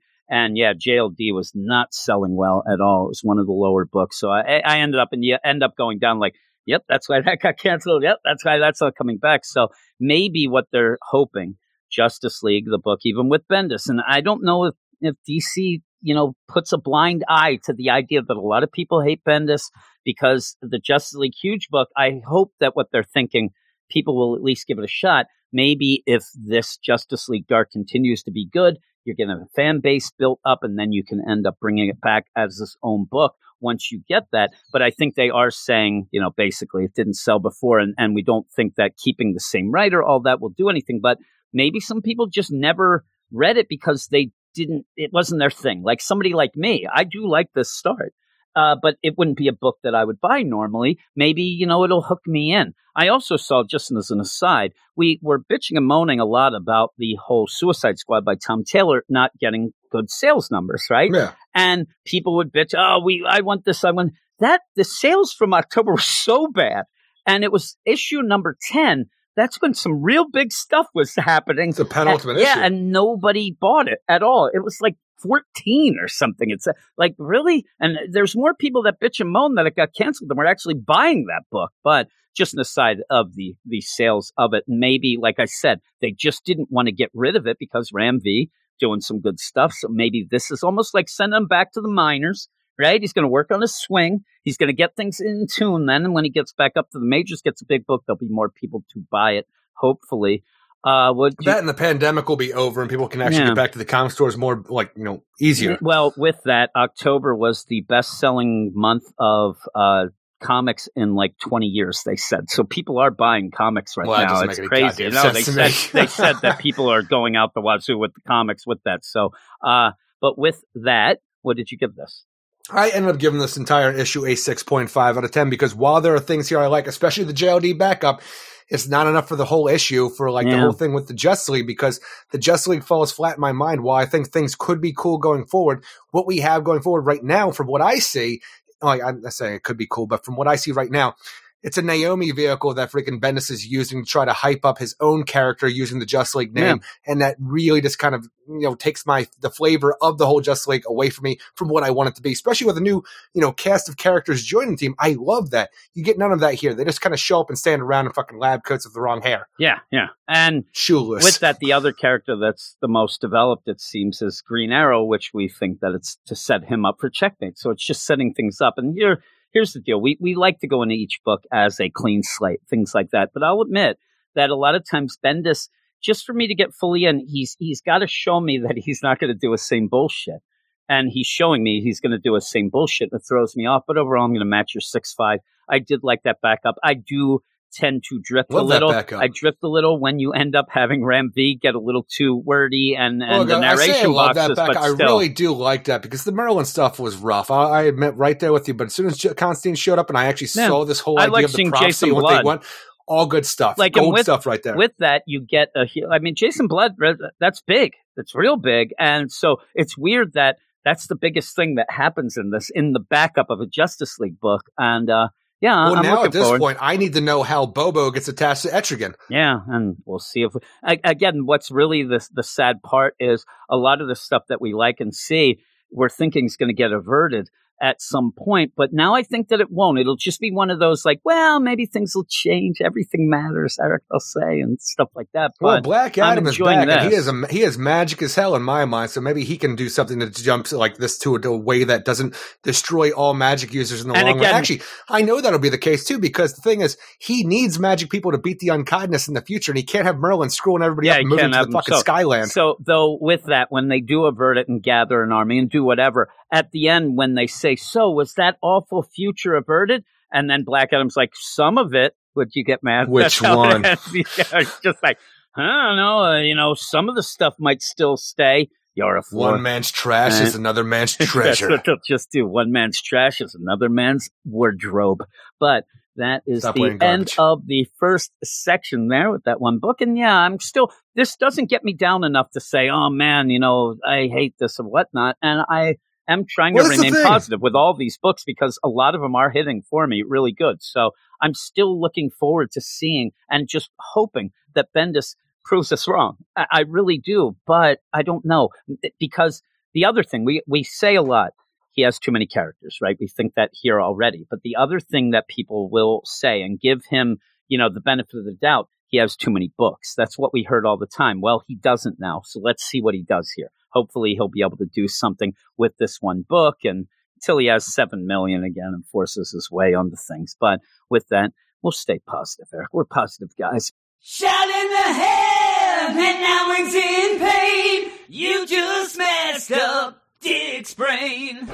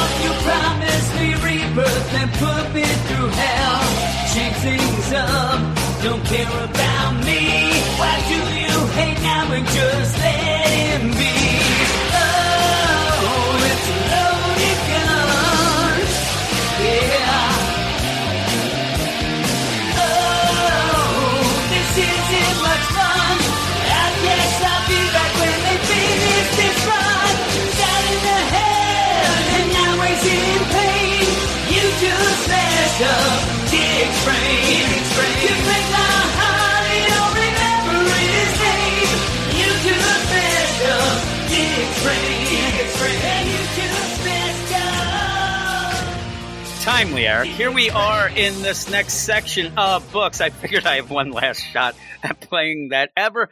And so I took it, Eric, there. And I did say in the song that I'll be back in the next run. Then this isn't the next run. Uh, it should be. It should, Should be a be. new number one, but it is not. It is Nightwing number 78, written by Tom Taylor, art by Bruno Redondo, Adriano Lucas, and Wes Abbott. Tom Taylor starts his run on Nightwing uh, by establishing the character and giving him a new status quo and a pet to boot. And a dog, Eric. Boom! This is This a quick read.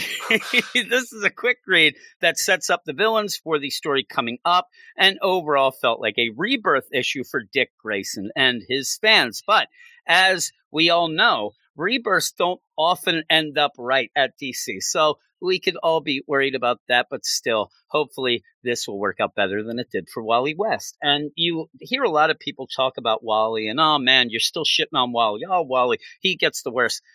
Dick Grayson ha- has really been screwed over for a long, long He's while. and now fine. that we end up, yeah, Ric Grayson for over two years. Even before that, you like that Judge story? I mean, the book ended up not feeling like one of the big books. And Dick Grayson, Nightwing, it's a big character. Uh, and it kind of just was even the idea Ben Percy quits because they end up shooting him in the head. Then it went through a plethora of, of writers, nobody really seeming to hit very well, ending with Dan Jurgens, who pretty much did nothing but coast until he was allowed to have Nightwing being back to Dick Grayson. Well, then we start off here. We had a couple issues after the Joker War, but we were done. And, and I'm saying all that. I was still trying to enjoy what we could. We like the idea of the Nightwing squad. We It like. B. We like that stuff enough. You You try really to grab the Dick stuff that you can see here that's good out of this tremendous freaking train wreck that was Ric Grayson. Yeah, yeah. And so with this, uh, a lot of people either love or you know like it, love it, whatever. But a lot of people are saying, "Oh man, there's no story, whatnot." Well, first off, hopefully this is a long run, and we'll get to that. But I do like reestablishing the character. We're going to hear from Eric that some of the reestablishment he needs a little more explanation for, especially with the villains. There is some explaining to do, but opening up this, and, and I'm a, a Dick Grayson fan, a Nightwing fan, and opening up and having this first scene where I'm a dummy. I did not know this was Barbara.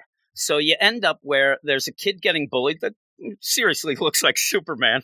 Looks like he's getting the crap kicked out of him, a little Superman guy. And uh, from these bullies that explain some people they Shelton have, Lyle you know, and his yeah. goons. and Shelton Lyle and his goons are just jerk. They're, they're privileged kids. so as again, we, as Dick Grayson and Barbara Gordon are young kids. Dick has just been adopted by Bruce Wayne. Barbara Gordon and her father, Captain Gordon, pretty much have just come from Chicago. Here, you know, this is the beginning of their time in Gotham City as a mainstay. They were young kids. Barbara's trying to do the right thing to stop Shelton and his goons from beating up this this little nerdy kid. Dick's doing the same thing because these are born heroes.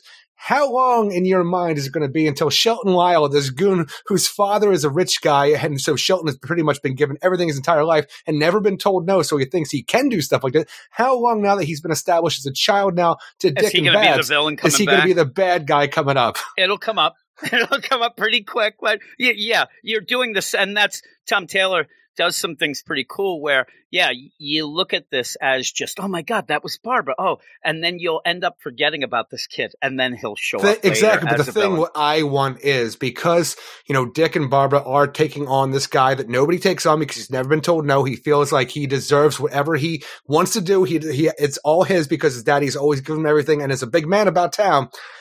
I do want them to do the reversal where you have the expectations like I just laid out there because they named this guy and like it's somebody from Dick's past where they always come back and they're bad guys. I want this to be the change where Maybe he he'll be back. Flash Thompson. Oh no, you know, no, something no. like that, that no, yeah, exactly. I didn't know what you meant at first, Yeah, but yeah. yes, he learned his lesson at this point and realized that nothing is awesome, just. too. And I want him to be somebody that, like, you know, has changed his ways as an adult that Dick can be friends with now, even though he came from a, you know, obviously a privileged past, but somebody who now works with you know Like people in need or something on awesome those lines. this becomes his Gordon. You know that he ends up where this guy ends up being something, and he ends up helping him and whatnot. That would be a pretty cool. Not twist Swoboda? No, no, Swoboda's hot for his meat or whatever. Warm He's for my form. Warm for his form. Uh, so when they go off, it is funny though because you are expecting by the end of the issue, we want to introduce the new commissioner and, and it's him and whatnot, but it's not yet.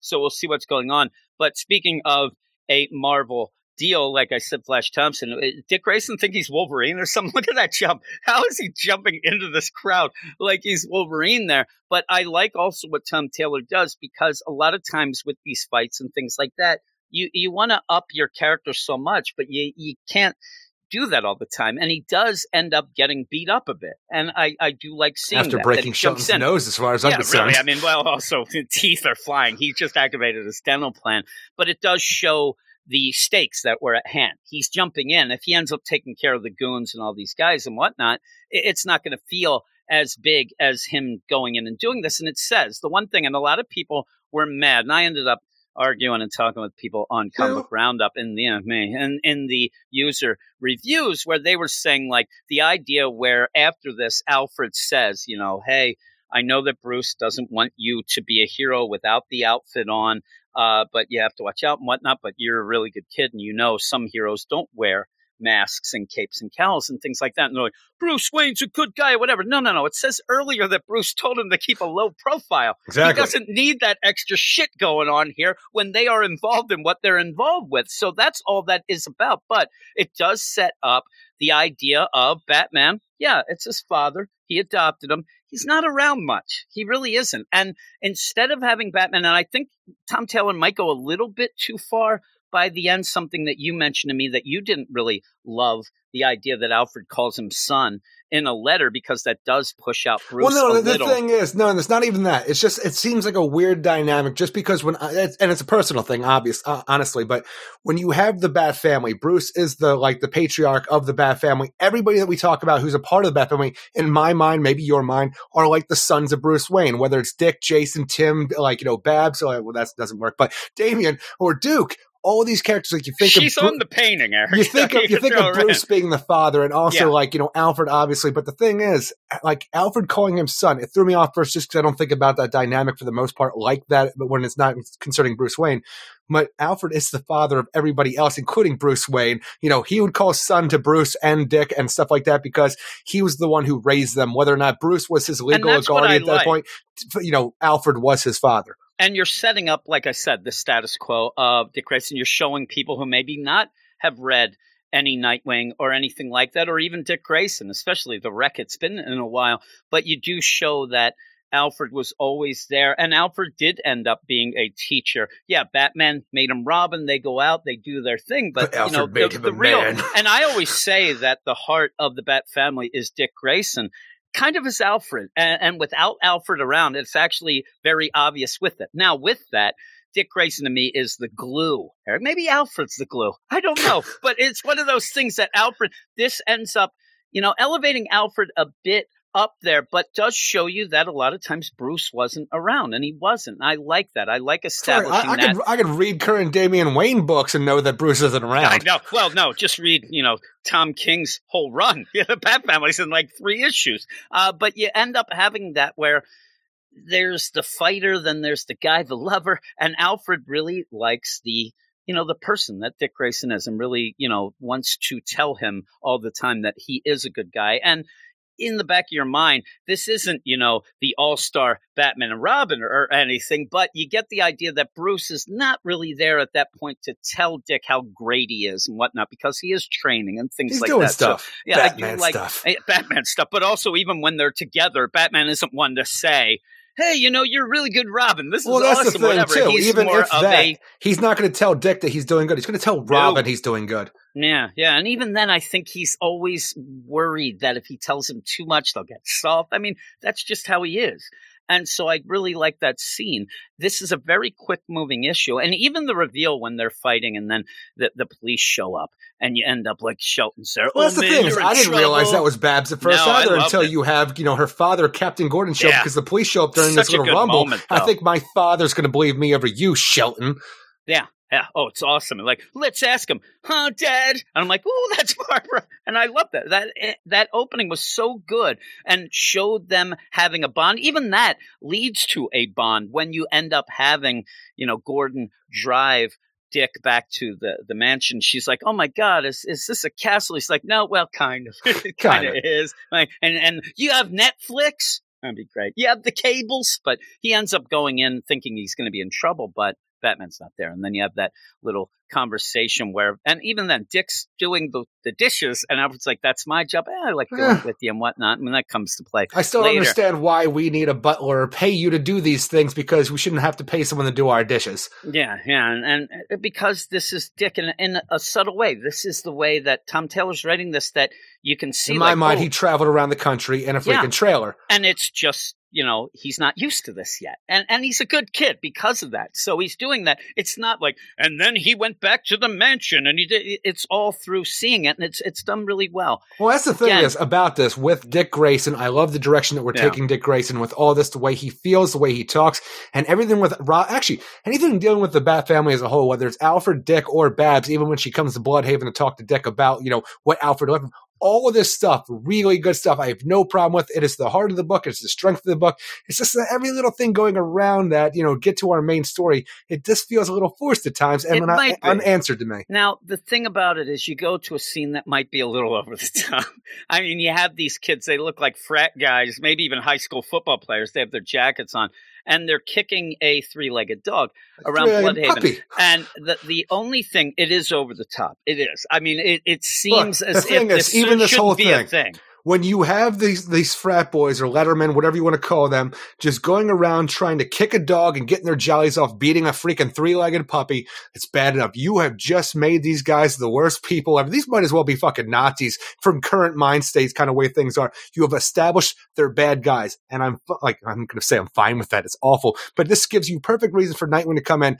You, you normally I'd have a, a quip here when this, but you people disgust me so much. What the hell is wrong? This is all perfect. I'm telling you, I like the way the story works because you do have pieces of shit that go and do stuff like that. But when their response to Nightwing giving them guff about beating a three-legged puppy is, the guy pulls out a, a, gun in front of Nightwing and then is going to shoot the do- the puppy in the head in front of Nightwing. I'm like, you've taken things too far right now I- I because think that what what- is this? I think that what he's doing, and even with this Shelton at the beginning, and then even when we get to Blockbuster, seems more of a grounded, you know, realistic. T- I think that what he's doing is showing you that Blüdhaven. First off, they're awful. You, have Nightwing say this and says, you The know, this whole audacity. deal.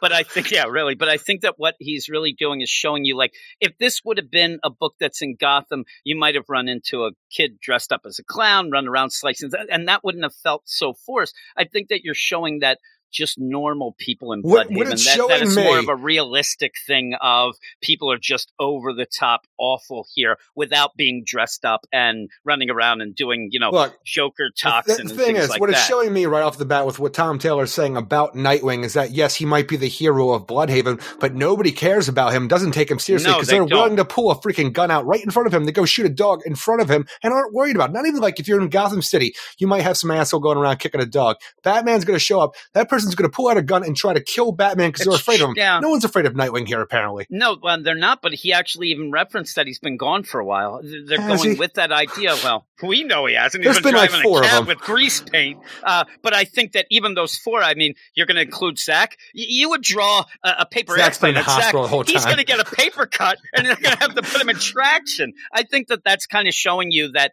they aren't afraid right now. Everybody's, it is over the top. I mean, for them to pull out a gun to shoot this puppy and not actually point it at Nightwing who's there to beat the crap out of him is very odd. But I think that it's trying to show you that Dick has been gone for a while as Ric and all that stuff. People are running rampant and the city is going insane. And he's showing it, a, it is a little bit too far, but then it, it goes to something pretty cool where, you know, Dick beats the shit out of him. We want him Oh to yeah, beat the shit and you out want of him to guys. be. But even when you have Dick go and try to pet the puppy, it's to make the puppy secure. It bites him. He understands. Yeah, you've lived a hard life, and that I I, like that. That's actually a pretty good thing. I, I if it starts licking him in the face, I think it's too much because this is a dog But that just got the shit kicked out. when he goes off to the hospital and tries to get the- a vet appointment for the puppy, and he's thinking to himself, I've always disliked bullies, and this city is run by them. I used to stand up to Blockbuster and all the other criminals, but I went away and they got worse. I'm sitting here because we have Blockbuster, who in my mind is the greatest Nightwing villain of all time. He is his Joker for his not and his personality, but the, the status of the villainy. So we have Blockbuster back here. Roland Desmond, who we saw at the end of Tim Seeley's run of Nightwing, was tricked by Nightwing and given a serum so he could never become Blockbuster again. And he was a, diluted version of the Blockbuster that we had in the 90s, uh, and it was a new rebirth version, but he was not that great, and he was ruined at the end of that series, moving off of Tim Seeley's run. And here he is, where apparently Blockbuster has been here the whole time, and Dick hasn't done anything about it. It feels really weird. Well, again, he couldn't do anything as Ric Grayson. I, I mean, he's saying that he was gone for a while. He didn't know what was going on, and the people have kind of risen up and done different things. Now, with that, the story over continuity Story or continuity. the everything matters comes into play because this it's a weird conundrum if you remember what we had before with the rebirth Roland Desmond, is he was all about Blüdhaven. Didn't think thought that Nightwing was a lousy transplant. Didn't really care about the people of Blüdhaven like he did. He went and took on Tiger Shark and locked up Tiger Shark and took over the Marcus Casino and was going to use his whole like you know smarts and muscle of the Blockbuster Serum in order to take over Blüdhaven and make sure that everybody was taken care of and all the wrongs were righted and stuff like that. It went wrong. They ended up getting scrapped or screwed everybody over. Ended up giving a bunch of people Blockbuster Serum and Orca had to create an antidote, which then Nightwing, you know, we, we made sure everybody else, even Tiger Shark, was turned back to normal. But we gave it to Roland Desmond so he could never become Blockbuster again. I need to start there about the idea of what happened to that Roland Well, we're going to see, but again, with the timeline opening up, when you say everything matters, and then you'll say, well, then that's what you're talking about. But this is more of a classic blockbuster, Which I that love. is the better version. And like I said, you're a conundrum deal where you didn't really like that blockbuster. I hated that now you're ending. getting more of a classic one here.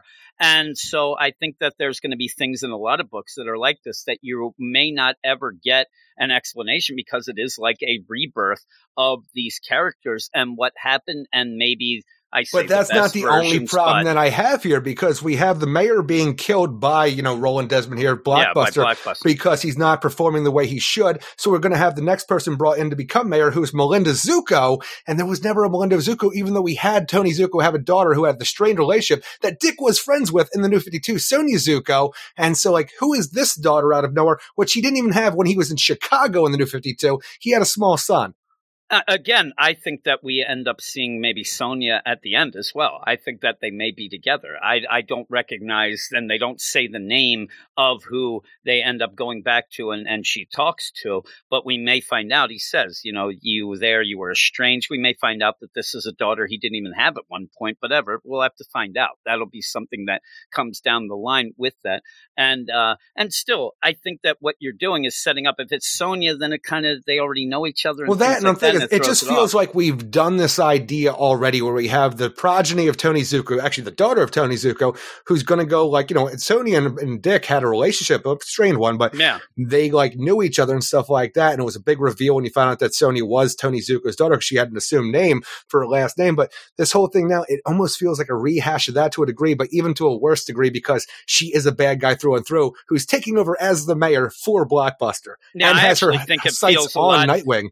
It almost feels Or like just Court of Dick. the Owl stuff to me, even because it looks like they're targeting Dick Grayson to kill, Yeah. not you know without a relationship and things like that. And I'm sure that you're going to find out that she's going to blame something. We may find out that you know back and forth. Did Tony Zucco kill his parents? Was it? We might get a new thing where he was set up, whatever, and that she blames him, or maybe she thinks that maybe because with that idea where Blockbuster says, "I talked to your dad," you know, he's a piece of crap, but he's not a liar. I think that's to set up that later they're going to find out that he said something. Hey, I wasn't the one who did it. I was set up, whatever. Maybe we have a new sort of status quo for that, but we'll have to see how that goes. But you end up where pretty much you see that Blockbuster's running Blüdhaven. Oh, yeah. He's, he's back the police force, the mayors, every, he Very- has his hands in everything political to make sure that he is the top dog in Blüdhaven. Yeah, and then you end up having. And this top dog is feared. This is a pit bull oh my god, he's or a chihuahua He's because I fear both those dogs. Yeah, really. And a combo would be great. Uh, you end up where Dick goes back to his apartment. That's a weird A thing where he says.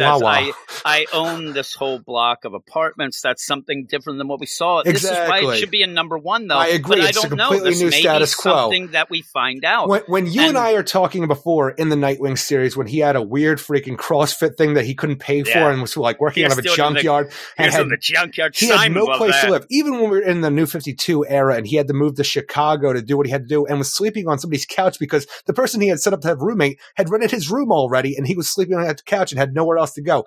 He's like talking about the idea that he used to have Wayne money and he owns an entire apartment block and gets the money of the people who own, like rent the place from him and stuff like that.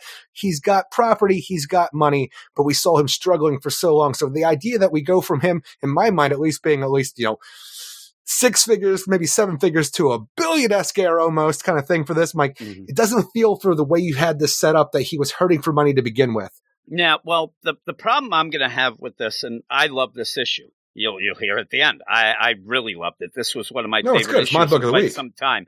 And with that though, if you really want to throw shade, if I really want to go, because as we were talking about it in the apartment building and things like that, it, it does remind me of that Hawkeye run that we had a little bit ago, With where you Dog? had Pizza Dog. Well, Yeah. we have this dog also Sort of reminded me of. He ended up owning a apartment building it- that I'm he had this- to figure out how to get away from the Russian I got the mafia. You same thing before with Kingpin. Had- Dead, with Dog Shot.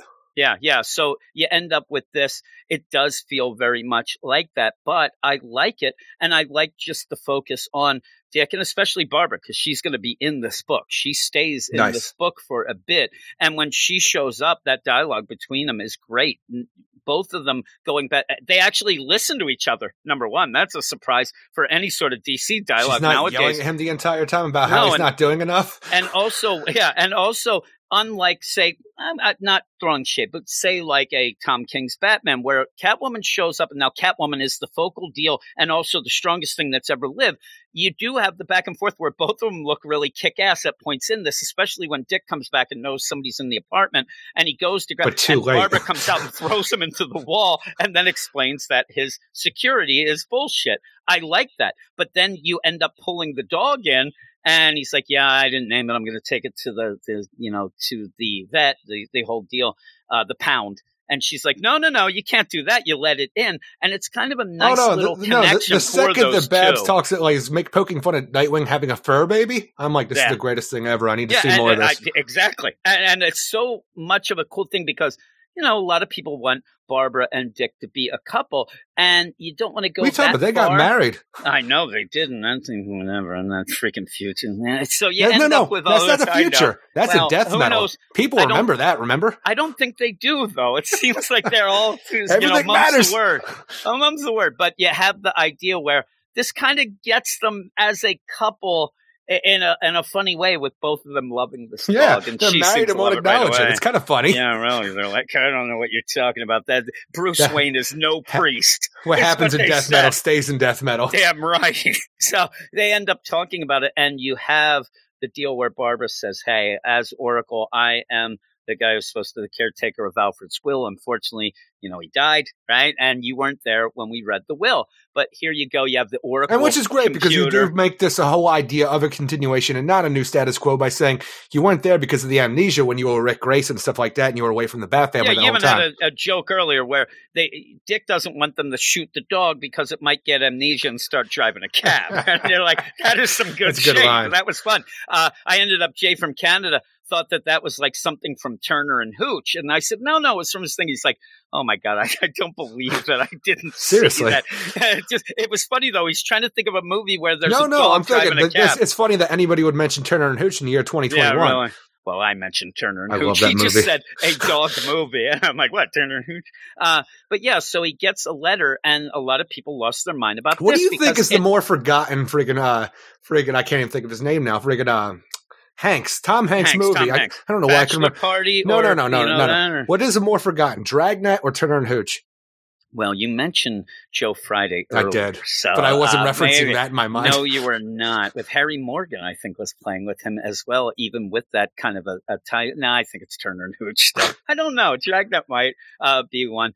Uh, but yeah, with this, you end up where Alfred ended up saving his money, and he got a Investing lot of well, He invested. I like that he invested I well, love the idea. also with honor or whatever he said. but he got a lot of money after the Waynes died, and he become the became the caretaker and guardian of Bruce Wayne, which makes a lot of sense for the idea he would have the majority of the Wayne money at his disposal to invest and do with as he please. On top of you know just And being an all around swell I, am guy. telling you, each each year he's probably like, "Oh, great, thanks, Bruce, more stock." Oh Little no! no, little- no, and- he put it in a savings account, but a, a billion Yeah. dollars in a savings account is going to bring you back a bunch of money. Well, that's that's some cool shit. And and the thing is, you, you spell this out now. Not once in this do they say that Dick Grayson got all the money. No. He's not count the money, Eric. And I asked Tom Monet. Taylor because people were arguing with me. Why didn't he give money to Jason? Why did no no no? He did. We just don't know how much. They had a re- What do you think? The reading of the will was, "Hey everybody, thanks for gathering around. You, you didn't get shit. Goodbye. We're gonna No, no, wait that's till Dick what happened to Grayson gets this deal." Yeah, really. It may have, but the idea too, the why wouldn't he give it to Bruce? Whatever. When he wrote this will last year, he says he does it every year. Bruce Wayne didn't need no money. He, he ended up having problems since, but Alfred was dead. And so he wasn't there to rewrite the will, and that's why. And I think that what we're going to see with this is that Dick Grayson will use the money for good things. What I like about it is we don't have to worry about money. I, I hate the idea that we sit there and, and, like you said, do I want CrossFit in the junkyard again? No, I don't. I want to have a cool story where he has some cool gadgets and shit and He goes was out trading and a stuff. cyborg. It basically he was lost in a cell phone with Vicky I'm Vale. telling you, this is where people say, and I keep saying, like, oh man, yeah, Nightwing, yeah, but you don't know. It's been horrible to be a Wally West fan. Really? Because even before Dick Grayson lost his mind, I did. Because this book sucked. We had the, the judge. He was, He was transformed, transformed by by, the sea. sea. By the sea. What, what was it that he went in the sea and he got a crab up his ass? Transformed. Had something to do with Nothing was golden freaking casino chips too, which I don't Yeah, get. But and then he'd look into your soul. And then at one As he point, looked at you. No, that was one- Soyulak. at one point he had what appeared to be a World War II bunch of buildings that were made uh, that were under the ocean but were still intact. Housing for soldiers who came back from World War II Yeah, that were taken by the sea. They were transformed too. They were transformed by the sea. They should have been gone. And all this shit. I mean, telling you, at the beginning of the run, when Tim Seeley goes into rebirth and we're having stories about Bruce Wayne being kidnapped and somehow that rises the Look, I'm telling you, out of Wayne everything that we Raptor. got in Oh, the in, in this That run of best, Nightwing, right? the Tim Seeley was the best. I didn't care for the art because it still sucked. we had the Yeah, runoffs, was- we had Hobby, Defacer, right? it was Hobby, yeah. We Yeah. had D- Defacer, we had the runoffs, okay. Pigeon, we had Raptor, a lot of Raptor, which I'm not a fan of, but it ended in a really strong way. And we got Blockbuster, Raptor. a weaker Blockbuster than we should have had, but we still had Blockbuster. But now we It have Blockbuster back. It in a stronger wasn't way. great, though. No, it no. still wasn't great. It was still It's the best that we had. Really, it's been four or five years since, and, and then before that, you ended up having a pretty decent run. I'm not going to say it's great. I look back at it with rose-colored glasses, but Kyle Higgins deal Yeah. that ended up having to be canceled because of Forever, Forever Evil. Evil, yeah. So all the shit always gets And you thrown. got Spyral. Dick Grayson is shit. Yet Jason Todd, you know, everybody pitching at him. That guy had book after book going Guy on. never stops having a book. No, he never could. He, as people have problems, he just changes up the team and the name. And, and so I'm you, Red Hood and the Outlaws. I'm Red Hood and Arsenal. I'm back to Red Hood and the Outlaws. I'm just Red Hood now. I'm Red Hood. The out. uh, It just Dick Grayson has had so much problem with these books. he was a and so spy. you get you get yeah Grayson, which I did like. That ended up a complete and utter mess. Uh, you know, you have Spider in the background, and then you're going to have people changing clothes out of nowhere that mean you argued about auto nets and all this nonsense. But so when you go into this, and, and I get an issue, I'm yelling at you now, Eric. When I get an issue where I get a Dick Grayson that I'm like, I, I'm proud to like this book now. This is my guy, and you're showing that in a way that is over the top at points, but a little subtler at others. yeah. I like it. And yeah, he gets a bunch of money. He has a billion dollars, it seems, or part of that. He's got a oh, lot of money. He's not going to have to worry about money, for a long time. And that's what I, that's what I need. I all See, the this thing time, is, this is speaking to you on a personal level because you and I have argued about this whole idea about superheroes and their secret identities and how the secret identities have to work for a living in order to maintain that life, not only the superhero life, but you hate it because now we have to jostle between their daily and jobs and superheroics, right. and it's There's never done well in your mind. That it never does well. so now we don't have to Uh, worry you about know, that with Nightwing anymore. That's what. That's exactly it. That's my hundred percent why this is great because I, I'm not saying because I want him to be the you know power of Mister Industry CrossFit. or whatever. Yeah, it's that I want to not don't have to worry about cyborgs it. in a junkyard. And I'm telling you, at one point, I'm worrying about the on dark web. podcast was just that everybody had stolen Bruce's credit card, and he doesn't check his account because he didn't have to because just shit happening, just nonsense. And uh, this gets rid of that nonsense, but it also, in a way that's weird, you end up having the beginning where you have, you know, the idea that our guy, that the beginning guy, uh, what's his name, Shelton, Oh, Shelton he ends up saying, you know, he has money, his dad has paid off everyone. Well, now Dick Grayson, he's got, you know, he's got big cock Well, it's energy also money kind of now. cool he because do some on, on top of you know Bruce not having his money and being able to use his money like he used to, this makes Dick completely independent of Batman, yeah, where this is his own money. need. And the only way you can do this other than that is to really make him go far away. Or we could do what we did in the '80s and say Wally West hit the lottery. Yeah, well, that's what this is. I mean, really, it's Jimmy Olsen now. We got like Wally's parents are going to show up and you spend all his money like happened back in the '80s. Oh, I hope it's fun stuff. And then w- with us hoping that Alfred comes back, and then Alfred's like, "Oh, where's my money?" He's like, "Ooh, uh, yeah, I have. I got your five hundred dollars. Got what trapped you in a cell phone with Vicky you Vale. need your three hundred dollars? Okay, I got your fifty dollars, and then gives it to him. Keep the change, you dirty animal. Uh, but yeah, you end up well. You see Melinda Zucco come back to her apartment, and somebody else is there. when we get to this point though before that when dick realizes that alfred has left all this money and is looking at it on oracle's you know laptop i really wish to, he would be a little bit more proficient in keeping his secret identity because when he goes and sta- sits on the freaking the fire escape in his nightwing costume and a house and a building that dick grayson owns without any mask you're pushing the limits here buddy He's crying her. You, you can't see. That's why he didn't wear the mask, so you can see the tears. He's like John Stewart. And so you end up having him realize that, you know, hey, I got some money, but it's a nice letter from It's very nice. You know, it is. It, it- Even to the about, point you where know, he calls him son at the end him. and stuff like that. And thing is, personally, when I first read it, it felt weird, but thinking about it more and more, the idea that he was the father of all of them, even if you want to consider Bruce, son, it's just not something that I see very often or I really associate with Alfred.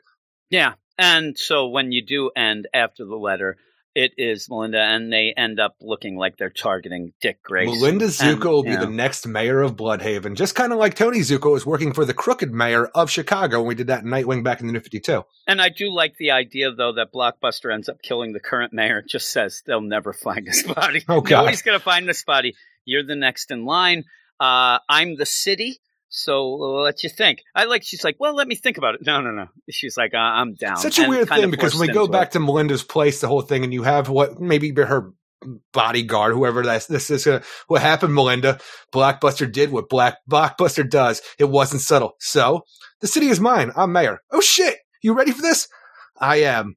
Uh, what about Dick Grayson? I'm not ready for him yet. You can't wait too long. You may not get another chance. I know. Soon. And the thing is, I want this to be subtle where she wants to apologize for what her father did, but what but when you have a giant flying Grayson's poster, an antique poster, uh, it can't be antique for how long, but you have a poster in your house. she just wants to be reminded. took, and you took a red magic marker and circled around Dick Grayson's little boy face there. That's a problem. Isn't that You're a funny? psychopath. So, I mean, yeah. What what does that mean? Because you end up like, okay, I really want to apologize to Dick Grayson. Now, do you know where he is? No, no. But I got this poster. By the way, it's him. It's not the woman or the older guy. It's the kid. And yeah, circled From there. 20 years ago. Yeah, yeah. So uh, that's probably one of those things that they could sell in those underground auctions of the superheroes, Eric. But you don't have it because you messed it up. You ended up ruining the deal. But yeah, we'll see what that means. But I, like you said, like you said about Shelton earlier, it'd be cool to see that he learned his lesson. And I think that this might be a dupe of a deal. Well, the idea is, well, Melinda is a bad person because she is working for Blockbuster, but it might be more of a survival tactic than anything else, where she is a part of this whole thing, mostly because Blockbuster will kill her if she doesn't. So she is a part of this, trying to do good in terrible, terrible conditions. But mostly, her own personal thing is she wants to apologize for something that her father did. Her and legacy she of is the Zucco name. from him, so she might be estranged Exactly. because you're a piece of crap. But and I if you think bring this whole thing back where you have a new supporting cast of Nightwing characters on top of Oracle doing more, which will be great. But if you have Melinda Zucco and Shelton Lyle all come back at this point in time, grown up and with better personalities than they had previously, it could be cool dynamics. Yeah, and I, I get the idea too that you have to remember. Obviously, it would seem that Melinda wouldn't know that Dick Grayson is Nightwing. So Yes. you, you might get that classic where she hates the Nightwings, but she wants to apologize to Dick Yeah. Grayson. And as Dick Grayson usually does, he swoons the ladies, Eric, and they're going to start dating. So we'll see. Loves and him then and leaves B's him, I just hear. like, what, what the hell's going on here? And then Sean's like, really? B? Like all of them in a row. B, Sean, "Uh, what's going on? You always leave us, but yeah, I loved it. I, I loved it so much. And yeah, like you said, the, the dog thing with the I'm going to Little shoot forced. the dog. Eh, they're pieces of crap, Eric. Look yeah, but I don't think anybody realize- has been ever that piece of crap. Well, yeah, you didn't realize these guys that- are 50 and I'm- they're still wearing their high right, school now it uh, makes football sense. jackets, right? Doesn't it? If they were vaping along with that, would you would you would you accept that? uh, it is over the top. I mean, you like you said, it's a trope. They're kicking a dog, That's and it's a enough. three-legged dog. Oh my god, it's going to But it just makes that me think from their actions that Nightwing is a joke and not to be taken seriously. Yeah, well, I think that that's what you're supposed to get. That he hasn't been around. They don't even know if this is the real Poor Nightwing. Hutch. And I wish it was established a little more. Agreed. Then. Do you think that that three-legged dog would be good in a sack race, Eric? I don't. But yeah, I loved it. I give it a ten out of ten, and it's more of a ten out of ten because I think that this is the best Nightwing issue that I've read in many a year. I don't even know what the last one that we were reading on the podcast itself that I would say was as good as this one as an establishing part of getting the characters. The dialogue between Barbara and Dick Grayson was great. Was. And it made me want because you could ask Jay from Canada when you talk to Merrick, but you never do. Uh, that he said, "Oh, Barbara's going to be in." He saw the news thing. Barbara's going to be in the Nightwing. Barbara, and I said right away, "I don't know if I want that because they always go to that same kind of tropey stuff with that, and you, you end up not being yeah." People ain't It's got to remember like, that no. for whatever reason. Meh. But with that, I was worried, but I like this. I like where Barbara and and a lot of times when you do this, say like a Catwoman and a Batman, one of the characters gets put in the back seat there. It's an And it's an awful thing to say, calling Barbara a gold digger, but she's back in this book because she saw the Holy will. crap! Yeah, I didn't she's like, open uh, it. Yes, you did. that is the best. I have to go give this to him personally and remind him that we're married. Well, here is the thing. She'll get there. She, she exposes herself with that. If you want to say that, Eric, because she says before she gives him the letter, there's going to be a lot. She's like, it's going to be a whole lot of zeros. I mean, she's seen the bank account. She just didn't know the personal letter where it says, "P.S. Don't trust Barbara. She a gold digger." Uh, but yeah, yeah. It- all of a sudden, she's like, "I don't know what it is. You look a lot handsomer nowadays, there, Dick." And he's like, "I don't know." And you see her through her eyes. She just sees a big money bill there, a thousand dollar bill with a mouth. And then he's just talking, Eric. That's what happened. She is a gold digger. You're right. Do you like her look with that? No, I really you know, dig the it. glasses, like she looks like She looks like in Oracle. Charlie's Angels. No, she looks like what She Oracle. looks like with those big glasses from the '70s, right? She looks like the. I, I just love the idea too. I'm not Batgirl anymore. I'm Oracle, which means I'm back to glasses. I know. I'm wearing a smart coat. That's me. And one of my favorite lines in this, before we just move on to the end, just because I thought about it, is when we're going back in time when we're fighting Sh- uh, Shelton Lyle and when he, Dick was a kid. The idea that Dick is even saying to himself, "Yep, had to learn to have thick skin as a kid with a name like Dick." Yeah, that is Like, yes. good.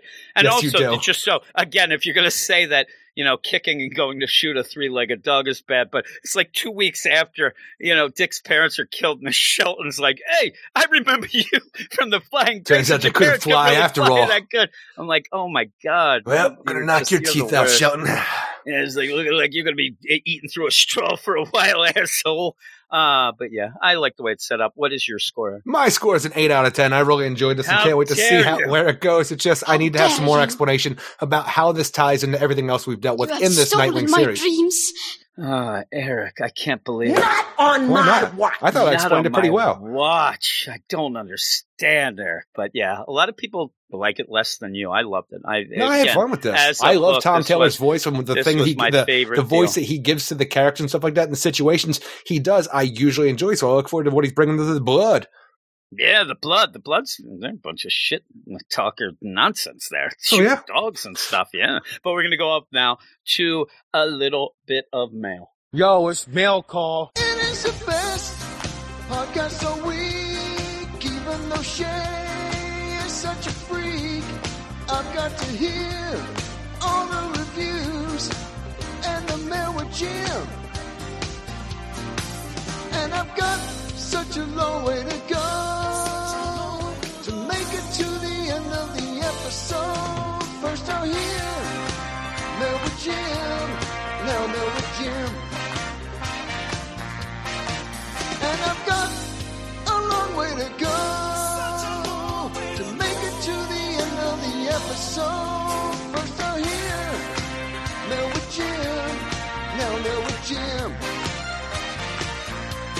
Gonna hear Mail with Jim.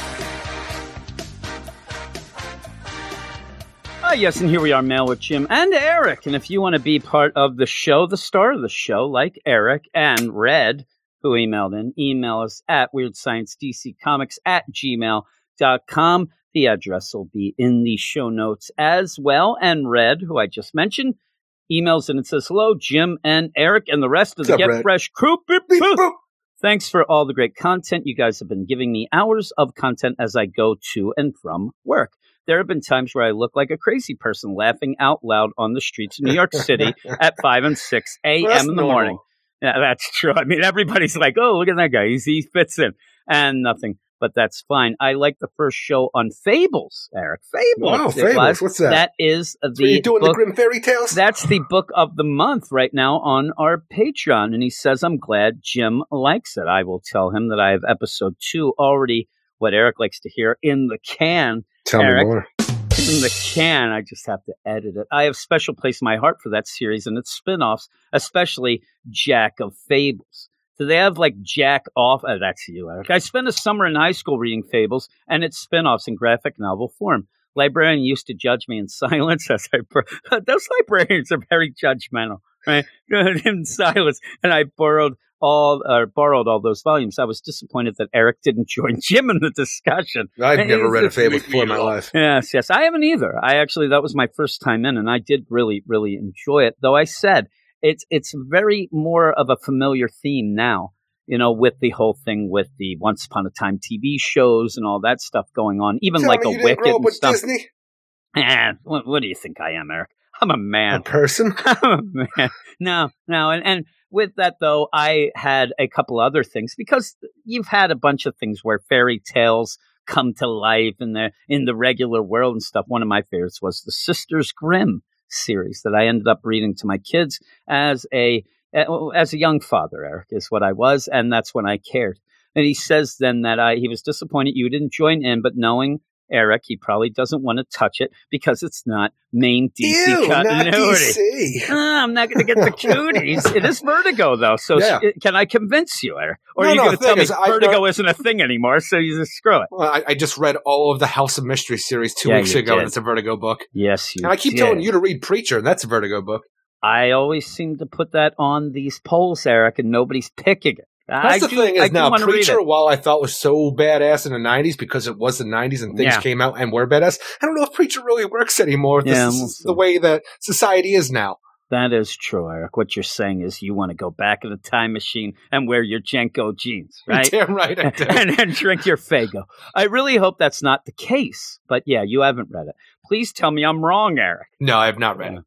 You have been reading comics most of your life. Please tell me you at least read one issue of Fables. There And are a lot of comics. And it's just not there. your cup of tea. There no, I've, lot of I never out The thing is, it's just the idea of fables was not something I was ever gravitated towards. So maybe it isn't my cup of tea. Maybe it could be. It's just off what I've seen before at the comic book shops over the years. I don't even remember, but obviously there was something about it that turned me off. I'm like, I'd rather read a Superman or a Green Lantern or Justice League. Well, you Plus, said I've been a that poor kid my entire life. books books grew up with you, and I think that you're like that, but it is very mature. Yeah. It is very mature. I don't know anything about it, but whatever it is, I think it's like, is it the uh, Zenescope that does like the Robin Hood books or whatever yeah, it is? yeah, like, yeah. That's Those all I think about is cheesecake stuff No, with no. fairy tales. Uh, you pick that. You're grabbing soft core porn on those covers, but And the insides of those are a little better. Yeah, that's true. Why- Why would you deal with the soft core? I mean, really. Uh, but yeah, there's there's murder and sex and stuff like that, and it's really good. Uh, have I you read any? Have you read any issues of Saga? That was last month's book of the I, I have the entire the hard book of the first you volume of that. Never read it. It's really good. My buddy gave It's it to me really for my birthday years ago, and I feel bad because I've never even opened it. that the way that you realize something is really good, and this is what happened with Saga, that I hadn't read it before, and you hear it hyped all the time. And oh when yeah, you when go it into at it, the beginning, it was huge. That's and all people even say, about. yeah, and people even say like, oh, it's overhyped. And when you go into it expecting it to be overhyped because of all, and it actually still impresses you, that's when you know, Eric. All just kidding like aside, Firefly. yeah, yeah. All kidding aside, I know you have other things to do, Eric. Anyway, this email has gotten away from me. My main reason was to comment on Infinite Frontier. I've been enjoying it so far. For the first time in a long time, DC Comics seems to have an idea of what direction they You're doing going it, in. DC. I was afraid with all this everything matters talk, it was going to become the Wild West, but seems as It if Infinite is. Frontiers is more sheriff coming into the Wild West You just got to look get for the everybody cracks. on the same page. That's what you're looking for the cracks. Well, Well, hopefully, maybe. secret files will come around and say these cracks in here stucco, bitch. That's right. If if it was true that if you stepped on Do- a crack you you put break s- your mama's back, I I'd step not. on every damn crack. Eric, I wouldn't miss a crack. Right? I think I was. Uh, I think it was the A Day connection of Suicide Squad and Batman that got me. It reminds me of DC in the 2000s when the original Brother Blood was What killed by strong his replacement and Outsiders, and when the new one showed up in Teen Titans a short while later. People will give the 2000s a lot of crap because Geoff Johns, while he did like remake a lot of things to make them profitable again, Yeah. like the Green Lantern, all JSA, all this other stuff, oh, I remember you did talking make real it tra- very trash on them. dark on top of Brad Meltzer and the you know Yeah. Identity Crisis. All these things made the like you know DC very dark in the 2000s, but you still got so many great stories and a combined universe that lasted that entire decade into the New 52, which is weird because it's one of the strongest decades in my mind, but it also led to a reboot because sales sucked. Yeah, because everything went to hell. Every book so far seems to serve some kind of purpose. Even books like Swamp Thing or Catwoman seem to point to something new in the future and tell an engaging story on its own. Much like you guys, I enjoyed the first issue of Crime Syndicate. I thought it was bombastic fun. So did we. We liked it more than a lot of people. I am also looking forward to any other multiversal stories. What, like the secret files there? And I'm glad that they're finally delivering it into the multiverse. Vampire I feel Batmans. like they've always teased and then destroyed it, teased and destroyed it. Now it looks like we're going to finally explore it there. I mean, it's been some enjoying some of the digital books. He says, I am having problems now. I like the Next second Batman, son. Second Son is good. He likes the second son. I like what route do you zoom with the characters? And I hope, since this is a main continuity, that Luke and Jace can finally bury the hatchet and the Fox family doesn't have to go all the way on the side of the magistrate like we see them do in the future state books. He's going to bury that hatchet right in his back. While I'm on the subject of Jace, have you guys read that story in Batman Black and White number three with Jason Tiffany as Batman and Robin? No. We, we No. haven't read the black and white at all. I might check it out. I I know that people do like it, and I hear it all the time that when it comes out, that it's the best Batman book on the shelf. Eric, Look, the thing is, I'm all about the the union for colorization. So when you actually cut out a colorist like that, it's very offending to me. that's so I what don't you're think- saying. That's why you don't like it. You're making a stand for the colorist. Oh my Look, god! Maybe I Tamra every colorist Bonvillain just unblocked us. deserves Eric. work. She's so happy now that you are standing at you up for putting people. out a black and white book trying to undercut Ah, somebody. That is right. And I thought it was cute. I'm gonna come up with some bullshit to make a stand with. And that's the thing. Tiffany was a uh, Futures End Batgirl Yeah. at one point and was awesome. I thought it was cute. I was curious to know what you guys thought about it. And yeah, we're not reading that. I was wondering, do you guys think uh, that is the reason Amanda Waller is going to go after Bolt in the Titans Academy is because Bolt, the father, I guess, died on A Day. Is that what you think, Eric? Thing is, I want to make a connection with Bolt Yeah, because of the, the like the villain and stuff like that. Because I think it's a very underutilized villain. Now he's dead, which really sucks. But the the Flash s character that we had for the Justice no, no, what was it? The, the Justice Squad Justice, of. Earth three in that future state book.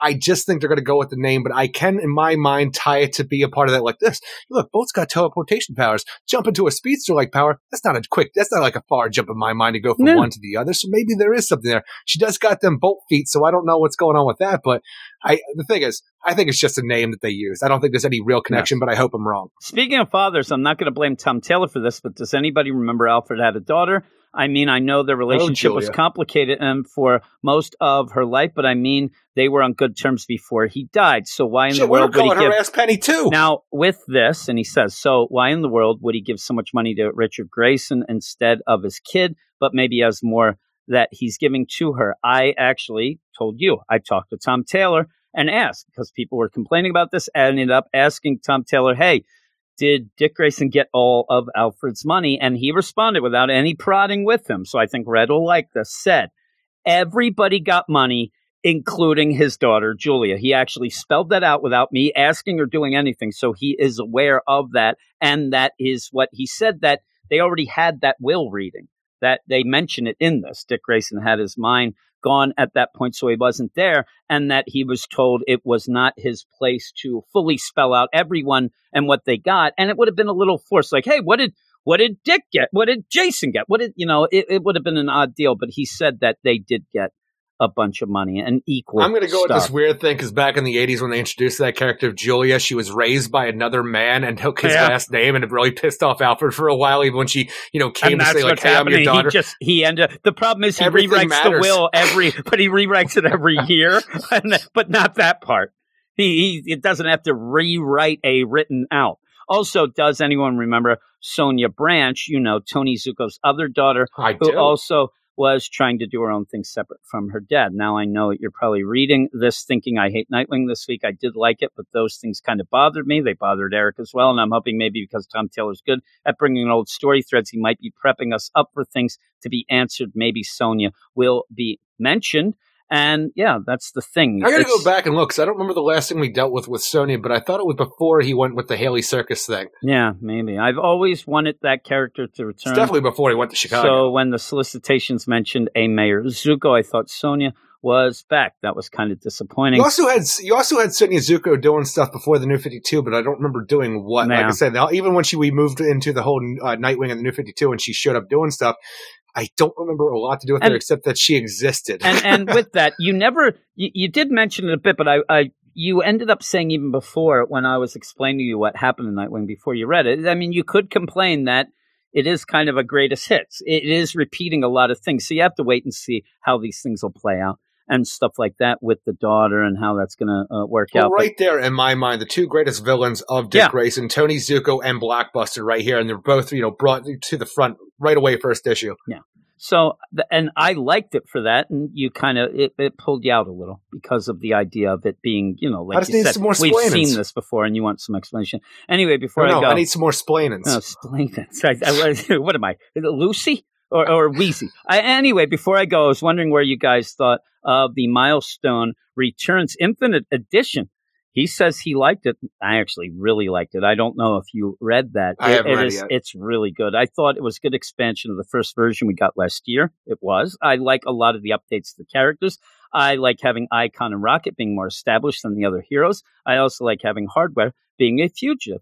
Can I explain his more intense behavior in the original book? I don't know if they're going to go as far as he did in at the start of the original story. Never liked hardware. but at least he has an excuse uh, for this version. Sharon's still a jerk. I like that scene where she's gossiping about Virgil while he's coming out of his sleep. I like how the new edition is more immediate Oh, titles, and the older one I know is for the overarching future of the line. And yeah, I really liked it. I'll, end so it's up. strong so far, should check it out. Yeah, it's just a one shot that ends up adding on to that one that they released in that willy nilly way last year for a weekend. with milestone than this. Uh, yes, we're going to end up having the line come back. They just keep delaying it, but it When the coming Milestone up. comes out. Exactly, it's so long ago. I've been rereading the old stuff on the DC Episode app, 100. and that's the thing that you should do. They're re-releasing all of them on the app. They're each, you know, drips and drabs coming out. I love and- that app. The other means, uh, and it still holds up. They really did a good job making an interconnected story with fully fleshed out characters. Much like Eric, I wish the milestone characters were in the regular DCU, and so far they haven't really officially established. Well, that's the thing is the we story. we did this weird thing for a while where everything was connected at the New Fifty Two, and then we like slowly started taking away like the idea of the Wildstorm universe and the Milestone universe. Mhm. They were just slowly taken away. Now we're bringing Grifter back. We have Apollo and Midnighter doing things Yeah. here and there. So hopefully we start integrating these things back in again, where we can just have one big awesome universe. Now, here's the thing: is what it seemed to be in like Denny I Cowens say the. The thing I like out of the Wildstorm is Grifter, so Yeah. that's cool. That's with fine. the Let's milestone. The way that I had read some things and stuff like that, I think that they're a bit afraid that when you put it in with the regular DCU, they get lost in the shuffle, and and then it Well, they do. That's why you have to make them stand out. Well, they're going to stand out. That's like saying flat- I'm afraid that Firestorm's going to get like he does get lost in the shuffle. yeah, you have but to make again, Firestorm he's a stand out. DC character. These are things that were set up as his own universe for a, a particular reason, and then once you throw it into the regular DCU, you also have to deal with other editorial things that they don't let you do. He said it, it ends up being a mess that they end up making them not being able to tell the stories that they want to tell because you're now in the DCU. Uh, so I don't think that they are going to put it interconnected as far as I saw from the things that I read. But says whether this is new, and it could be one of the multiversal worlds that they could just say that just so that you could put it up for a future deal, or are they in the same earth as the rest of the line? But I'm happy to be getting back to these characters. I hope you guys could get back to the milestone podcast. The guys, uh, I ended up, uh, I have again, I have an yeah, guys. I have an episode recorded. It's funny because I'm sitting there while you're bad mouthing hardware. Don't I'm like, hardware. that's the Never did. episode that I have. I've just been waiting because every time I restart doing that, I end up not getting back to it. I want to get to a point where I know I'm All going to be you able hear to in do your a mind bunch. is me saying, "I hate hardware." Yes, I, I like the first hardware issue. It's pretty good.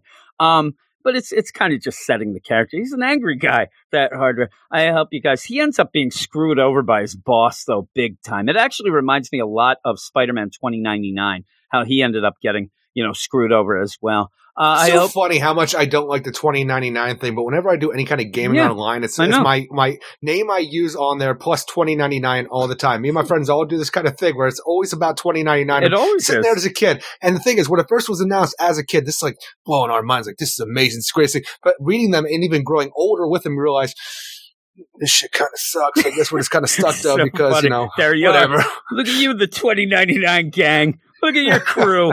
I hope you guys could get back to that, though. He said, and I will. Like I said, I I already have the hardware deal, and I'll I'll tell you, I really really like that first issue. But then you know, life happened, Eric. Life problems, as they say in the podcasting world. I just had Yeah, some yeah. other things, and like I said, I don't want to end up.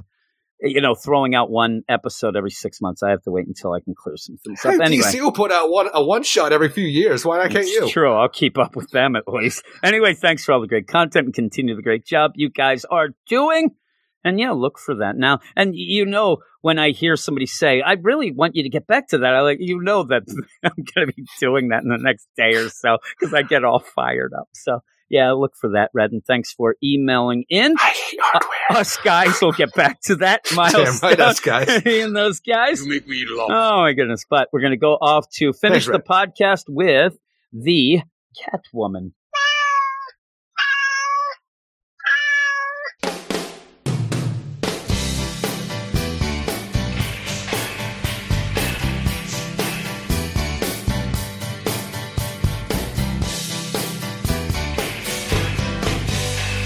We're living here in Alley Town. And it's hard to keep a Catwoman down. Villa Hermosa was just killing time. Kind of a bore. Glad it's behind. Now we're done fighting the Joker war. Mama Fortuna's not in charge anymore. And Selina's taking back the the strays to take down the rest. And she's living here in Alleytown. And there isn't any Batman around. It's just Selina and all the strays.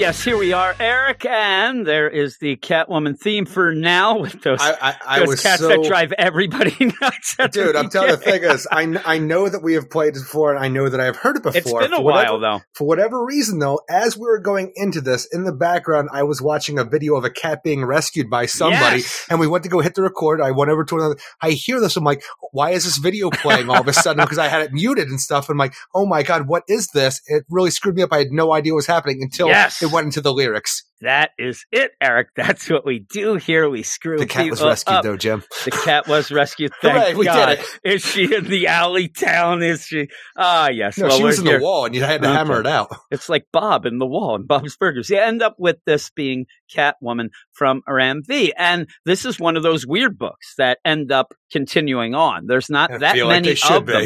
Yeah, and when you get to this, it, it you get a little bit of a eh, you know a phase of oh yeah this I say that all the time like the the It's been like concept of three months. yeah. Oh yeah that's what happened. So with that you do get background recap a little. I don't know that it was enough. I actually would have liked to have like a Dick Grayson Nightwing book that Tom Taylor did with an idea of let's reestablish there's going to be a lot of people who are jumping on. Yes they can go back and and read some stuff but we've been reading it and it kind of threw me out at the beginning not really understanding not not understanding but not remembering some of the big things Well, it's And not then- even about not understanding because that is a problem right away because you need some sort of recap to go on this because it has been a while to go back to Alleytown and Gotham City. But for the other things that they don't haven't fully set up when you jump into the idea of this character Nahigian and how he's uh, incorporated with these people that are siphoning off Poison Ivy's body to make drugs with, it was such a small concept that hadn't been fully explained because it Yeah, was, was a just a cliffhanger last time. Yeah, and that's now we're dealing fully into this on top of what we just dealt with. I'm like, I don't think the story was set up to be told very well. no and and with that you also have Nahijian kind of getting screwed with with this new you know villain things like that almost Again, to the point who's where Nahigian? well that is I believe the drug dealer that No, ended up I'm getting saying, though, arrested before That- you know I don't because I think this is a different guy who's tied in with the poison ivy and who had to be. No, I, again, think they I were know. tied in before as well. And the idea that remember he was going to go and they're, they're not going to be able to touch me. We're not going to be able to do that and, and all that stuff with the idea that we're going to go. And they even say at the beginning, like, oh man, not only are you not going to get arrested, but they're, uh, they're going to pay you for your info and do that. And then he's just taken out. And it's a weird deal with this because then you, you have things, and I'll get to my, my blood Oh, yeah, in a yeah, second, yeah. but you even have like Hadley who shows up almost feeling as if, well, he's going to be gone a while. If, if Selina needs him, he'll be around. Hadley but, feels weird here, and I yeah, don't like well, him they anymore. all do it. It almost seems like with that, you know, shutdown deal of the future state, that Ram V's like, well, I didn't really like that character that much, so I'm going to get rid. of, and I didn't like that story. And then you have, oh, but I like that Father Valley that we did nothing with. And we'll just throw him in I there out of nowhere to him, be there. He is like just stacked on here on what I'm of saying. everything else. I think I would have rather have had one issue where you had just Selina and the Strays.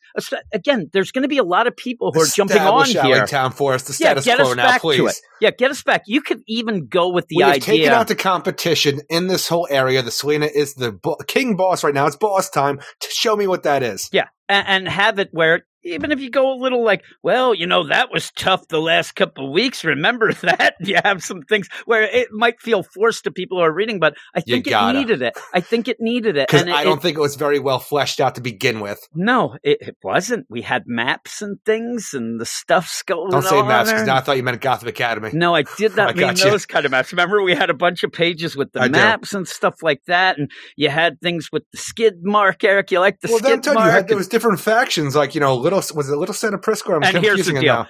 I, I just wanted to make sure that I was thinking it right. Yeah, Nahigian is the head of the Kadim mob. So oh, the even Kadim mob. That's yeah, what and even yeah, yeah. with that, you need to spell that out a little more. And remember, he was taken down with the information that you did get Hadley. Give Hadley go that he gets arrested. But even then, this says, well, there wasn't really evidence. You only showed me the drugs. yeah, and yeah. so Nahigian, though, was like this thing that was barely explained or really looked into just to say, yeah, let's get rid of them. But it, it's it felt weird. But here is my yeah, little blurb first before we so go we can stumble throughout this thing. I, I liked it enough, but I it- it's almost like I liked it in a way that, huh, I kind of get the bits and pieces of what's going on, but I needed a little more of a solid story because I thought that we were drifting away from that before we even left for Future State. But it is Catwoman 29, written by Ram V, art by Fernando Blanco, colors by Jordie Bellaire, letters by Tom Napolitano. Ram V gets back to things with an issue that partly reintroduces what we left two months ago, but maybe not enough, but then injects some magistrate stuff that does make it feel bigger, but I think there's too many characters in this book already. Because of that, and its guest stars, Catwoman might feel like one of the bigger books coming out each week. I just need it fleshed out a little more. And even when, like you said, Hadley feels odd. Like all of a sudden he No, feels not only like Hadley, but we have, you know, Catwoman living in a penthouse in Alleytown. We're on the top of this penthouse. She's going swimming and talking to her sister Maggie. I forgot that her sister Maggie was a thing. I didn't even know who the hell that was at first. So she's like, I liked it better when you weren't talking about, oh shit, that's right. Maggie got better. she got her yeah she got better with that it kind of throws me off where selina in alleytown teaching the strays is supposed to be more of like a street level deal and it does look like you know she has the Queenpin. kids she has i know she has what she has these kids you know guarding the door these guys are on the roof looking like they their workday doesn't end while selina's there at poolside It's what are you time. doing what are you doing selina Kitties And, love uh, the sun. and and it's okay. But when Hadley shows up, the the thing that I thought was funny, where Hadley shows up, hey, is she here? Oh man, you better not flash that badge around there, and you don't just come in unannounced. Shut oh up, man! And then he's like, oh yeah, she's here. Billy Billy says she's here. She's waiting for you. So he's like, okay. He goes up, and then at the end, she's like, hey. You come in on unannounced. No, you knew he was coming. You you actually, It did they feel knew. weird, especially because, like, you know, she's been waiting for Hadley to show up this whole time. It seems like she's waited a little longer than she wanted to. And by the end, like, I want no parts if you don't ever come back. And my, She's like, I'm making this like, big exit out of the thing, pool. like, I, I made sure to freaking this note that I left you had no trace of me whatsoever, so you wouldn't come looking for me. What are you doing? Well, why were you waiting for him then? Yeah. And also, like I said, she's been waiting all day. He took too long. She wanted to do the sexy out of the pool move, and she had to wait. With that, though, did she not feel like she liked Hadley? And that they were kind of this buddy buddy thing. Yeah, different sides of the law and stuff like that. But you even got romantic tinges from those two going. And all of a sudden, she's acting like I, I did. And he's, especially from him, he followed her all across the across the country. but she What ended up relying on him. He even mentions she would be dead if it wasn't for him. She got shot. And so with that, she's like, yeah, make yourself scarce. And it felt weird. It felt weird from what we got before that, just to pretty much cut off Hadley right there. I'll call you if I need you. Get out of here. And I just think that it's a character that maybe just doesn't have legs for Ram V, doesn't think that there's much more to tell with him. I just think, you know, get him out a little different way, though I think he's still going to end up saving her and stuff. But we end up at the beginning, like we said, the Kadim mob, you ended up getting, uh, you know, Nahigan. He was arrested. He's not going to get in trouble because he has money and Well, it's so and weird though stuff. because we're tying in uh, like Nahegan and the Kadim mob and everything we just dealt with into our next story with the idea that Poison Ivy is being held against her will, or maybe I don't know how it is, but scientists are using her body, her pheromones, stuff like that, to create a new drug, which apparently Riddler was on all during the Joker War and before that, and is now going through withdrawals, whatever this is. The No. timeline doesn't exactly add up to me. And didn't we see somewhere before outside of the Catwoman book where when Poison Ivy came back, she was going to be like a Queen Ivy character, and that just was like, you know, taken away, and now she's in a yeah, tube? it just seems like well, we ended up seeing the tube, and then we ended up where in the whole deal with uh, Batman Urban Legends, we ended up seeing that she has been gone away. So this does tie in. No, I'm just saying know, though, it's well something that, but- before Death Metal or something like that. I don't know if it was a Batman book, Detective Comics book, but wasn't there an ending to something where after like she saw yeah, something I, and was I planning? think I remember. Yeah, that was it where she went to the, like the, the Eden and saw that it was all burned down that Ivy had done? She's like, I'm going to be Queen Ivy yeah. from here and on me out. and you had the big, you know, if this was going to stick, if it was. I just like to imagine, like, this sucks. You know what? I'm going to change my ways and become the the ruler of Gotham City. I'm going to become Queen Ivy. And they just put a sack over it. You come with us. Get in this tube. get in the tube, lady. Uh, but yeah, she drugs. is there, and and it's kind of and again, cool with that whole thing, it does seem that Edward Nygma, the Riddler, has been addicted to whatever she's putting off for a while now. During the whole Joker, where it looked like he was a meth head. So I'm like, what's the timeline here? Yeah, yeah. And so with that, you know, you have also again this other villain and and the way that The gets White with this- Witch, the white witch that ends up the looking assassin for Oh. her main villain. just looks like Cassandra Cain. You were right. You told me it beforehand and now I'm looking at it like thing. that's all we- it looks like. When we're getting caught up in the most incomprehensible way possible, when Hegan's talking to his lawyer about what's going on, I'm telling you, I read all the and it's not really spelled out. I didn't well. know what the hell he was talking he about or said, about what. "Hey, me and the Kadim." mob," he just mentioned stuff like that, you would have been, "Oh, oh yeah, oh, yeah, yeah," exactly. because But we when he didn't walks into deal the with other him that room much. and sees all his bodyguards murdered by what I swore was Cassie Cain, freaking orphan right here, the new back or whatever you want to call her at this point, I'm like, oh shit, death metal changed more than I wanted to. But she turns around, and even when you have this whole idea where you have this, you know, new assassin-like character, which they're calling the White Witch, W I G H T, witch. But when you see her and how she acts, she even has a meta power of phasing through, becoming a hologram, that kind of thing. She essentially just looks and acts like the bad guy from the, the movie Ant Man and Wasp, yeah, yeah. And the ghost. again, with that, you end up with Nahegan, and yet you don't get any Pit. Pit Rollins was the big villain that that Selina was dealing with, and all that stuff. that the and- Gunrunner girl? Yeah, yeah. So you end up like going back, and we did end with the high idea. The last issue, if I'm not mistaken, was Nahegan trying to say like, "Hey, uh, uh, you got my lawyers lined up," so it makes sense. But it ends up being a weird entry scene that uh, that is Like a I little just didn't too expect I'd have to go into this and have to go back and read the last arc of Uh, Catwoman well, to fully no. understand what's happening. And then Hadley, who has been a big character in this book, and even before in Joëlle Jones' deal, Not even a he big character. shows up. Forcibly big character in this because his whole thing doesn't make sense to me, but he's here. Well, I'm saying even before though, when, when they cop. were when they were back in Villa Hermosa and all that, he became something Yes. of a connection and things like that. For him to show up. And he just kind of shows up and gets pushed aside without much fanfare either. Just hey, I've you know, there, lose my number. I didn't end up, but again, I'm just worried more too, about Hadley. people people who are jumping in here. Uh, and it does look like all this stuff from At the this past. point, I'm not worried about people jumping in. I'm, worried- I'm worried Well, about I- everybody, I think that all reading. these things are being pushed aside because the story that he's either being told to tell or wants to tell is more of a Simon State or Saint, uh, you know, future state type a more magistrate that goes like to a tie-in. more magistrate tie-in. And I think that the problem was with even Father Valley.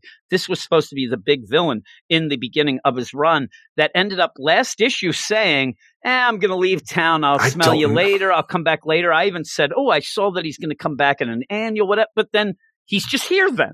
And, you know, Quoting he's taking shots. I don't know what and he's doing. Taking shots and things like that. Now we have too many villains in this to even know, and I'm worried that we're not going to flesh them out. It's not even the idea of too many villains because we just have too many things going on that don't feel like they jive together well. Where the idea is going in, I'm like, okay, Catwoman runs Alley Town. She's got a bunch of kids she calls the strays, go around, do pickpocket stuff, but she is the queen of the ghetto right now. Yeah. And Hadley is working with In her. She just made a gigantic bust for Hadley to give him good Beverly Hills cop staying power.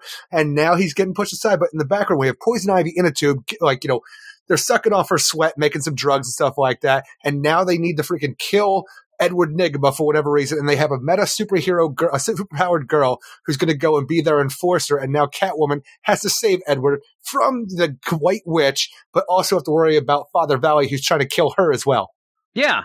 And yeah, you have this whole deal where it looks like exactly, Eric. I'm you have these- exhausted. you have the deal where it looks like the the angel's wings, Eric, and the packages, and then goes and was that something that we saw before during the whole drug bust? Because the whole thing, when she looks at this and says, "This looks familiar," is this a new aspect to try to tie in where we don't have to know about it? Because she's like, "This looks familiar," because I know Edward Nygma used to be on something with angel wings when he was all messed up. yeah, I up just before. think that she just remembers that she saw that before. like, what I are you don't. doing I don't hanging out with it. fucking Riddler?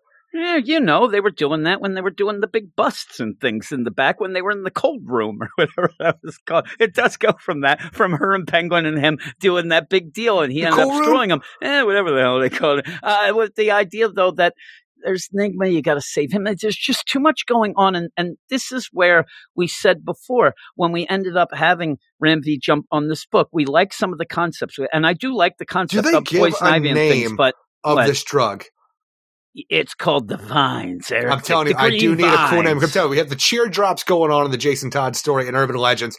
I need to have another one like the idea I got one. had. You've never heard this for a drug. Weed.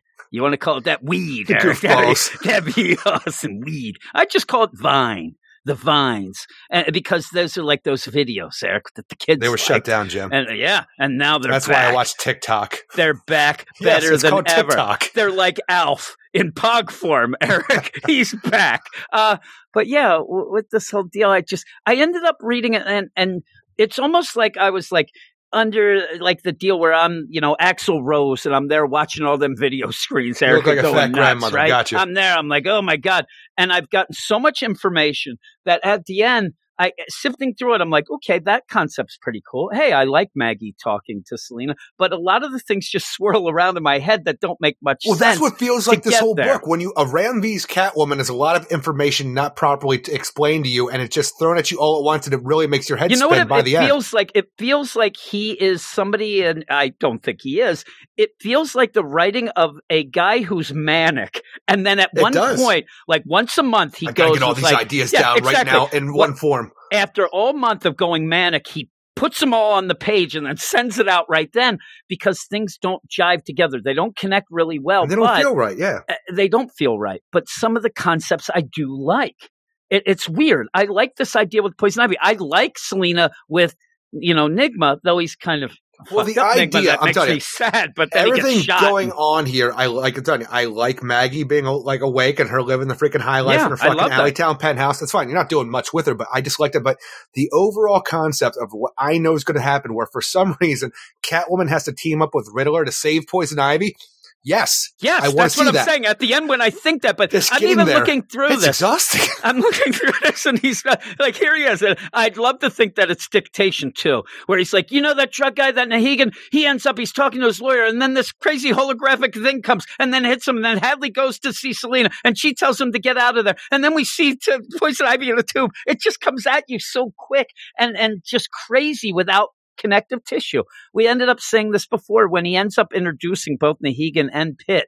Remember we had that big map. That was what I another one too. about I know. where you, you ended up where it was just all thrown at you and we didn't quite and even in that which is again i'll tell you it's like it again here if i really want to go back to my complaint then not a lot of catwoman in this yes selina's there but it's almost like i said with the mariko tamaki wonder woman she's only just reacting to everything else she's not really there doing her own thing and that gets tiresome as well but this is just the first issue coming back so i don't mind it as much here but she's just kind of a background character while the most interesting things are going around her, even not even her seeing it. When she finds out with Poison Ivy, she's got to save her. Well, it's even a bigger problem cool. because they're on a timeline too. Because whoever these people are who are putting out this poison ivy drug, they are able now to synthesize the Yeah, drug without her, and they're going to destroy all the yeah, freaking they're going to evidence. kill her. Yeah, including kill Poison her. Ivy. Yeah, including her because yeah, they're shredding evidence right now and stuff like that. This seems to tie into Simon Saint. All this stuff with the magistrate. I I don't know. The next thing, maybe we're going to see pigeons with eyes, Eric. I don't know. It's so weird though, but we have Simon Saint, who is the person behind this whole or, like drug organization that's using poison ivy. But the idea is like, all right, we can synthesize this without the poison ivy now. Let's kill her, and also There's that guy who uh who used to buy off of us. What was it? Oh yeah, Edward Nygma. We've cut him off for a week now. We have been able to locate. We we better just kill him too. I'm like, yeah, let's kill I him. just the thing is, like I said, the idea of Catwoman having to save Riddler in order for them to team up to save Poison Ivy, awesome concept. I just don't know how we get from all of these places to to that location that I want us to get to. Like the idea is like. Well, Riddler's been a drug addict for a while now. Simon Saint for whatever reason cut him off, and now he needs a metahuman fucking assassin to go and kill his ass. I'm like, why? and then in the meantime, out of nowhere, Father Valley's there. Father Valley. He's doing his Deuteronomy. At first, I thought he was on the phone, but he's actually like tipping his hat. And I'm like, who the fuck is listening to this? I mean, what, who is he talking to? But he's just there mumbling and jumbling. And then he ends up shooting, even though, like I said, the last issue, he kind of said, eh, I'll be back at some point. I guess that point was quicker. Well, that and was he ends weird up because like, you know they're just walking like you know towards each other on a freaking runway, and like, what's going on? Let's fight a little bit. Okay, you're good. You're good too. See you later, alligator. See you later. I'm out of here. But yeah, you end up having crocodile. uh, crocodile. You end up there with Nygma, and he's shot. I'm shot, Catwoman. I've been shot. All right. And if I'm Catwoman, I'm looking the other way. No, no, no. That's catch up. And she's having a problem with that white witch with that phasing feel like ability she has. Yeah, yeah. yeah, She is a, She says you're pretty good there, holographic lady. Is Uh, it weird also- when they jump out the window and she has Nygma there and she whips onto a freaking light post so they can swing down? That does the thwip and it looks like a Spider Man thing.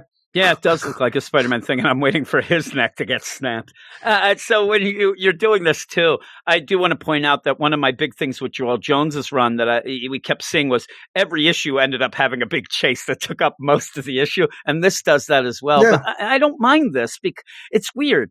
The actual reading of it, it drove me nuts at points, and it really did. And it made By me feel end- anxious because of this. I had anxiety, but by the end, when I sat and thought of the ideas, I like it. Yeah, I like what like it's the doing. It's Now, just a is, weird way back, though. Maybe we'll fa- be better in with the next one because When we haven't Father had that Valley deal. takes his shot, do you think that he shot Edward Nygma on purpose in order to get to Selina? Father Valley doesn't miss his target, Eric. And I don't think he did. Yeah, I think that he was going after. I think that but if we find out though that now he's working for Simon Saint, that might be a little no, too no, much. because we saw before that he was told if you're going to go after the Catwoman, you Yeah, got to go after yeah. her friends. that is true, though he may not have done his research. I think you know he and they they're not going to let him kill strays, right? How much information is going to get out of that about what's going on? I don't know. You're not allowed to eat shellfish. I heard. I kill and I make alive. I wound and I heal. Yeah. And there is none that can deliver you out of my hand. Deuteronomy 31, Yeah, 39. I actually believe that if you read 39. Deuteronomy, I think that that actually has that if you crush your balls, you are not allowed into the city limits for like just three somewhere. generations. No, I mean three generations aren't allowed in. I, I think that was Deuteronomy. Uh, you'll have to check me on that, people. But I think that that was true. I know my my scripture. Look, from what I know from American Dad, I think uh, like Harry Potter was some Deuteronomy stuff. well, I'm telling you, with me, I know the scripture that has things that things that make me giggle. Ah, I like to hear about crushed balls and being allowed in the city or not. Just gotta right? watch So- how you sit down. Yeah, I know. Oh, I'm talking about like crushed by bricks and things like that. They had tough times back then. Shit went wrong. You're paying for the wrong mean, stuff. really. yeah, really. But yeah, I think that that was in Deuteronomy. Yeah, he's you know reading his Bible. He's got a lot on his mind, Eric. Uh, but with that, what would you give this? I think after all of that, even though I think that the art You're going to go stronger. six out of ten, aren't you? No, I'm going to go to a six five because, like Okay. I said, the idea of what we're dealing with 6'5". is fun, and I want to see more of it. I just want to see it more in a more presentable way in my mind, a way that I can easily understand what the story is trying to give me to the information that I want to get me to that ending.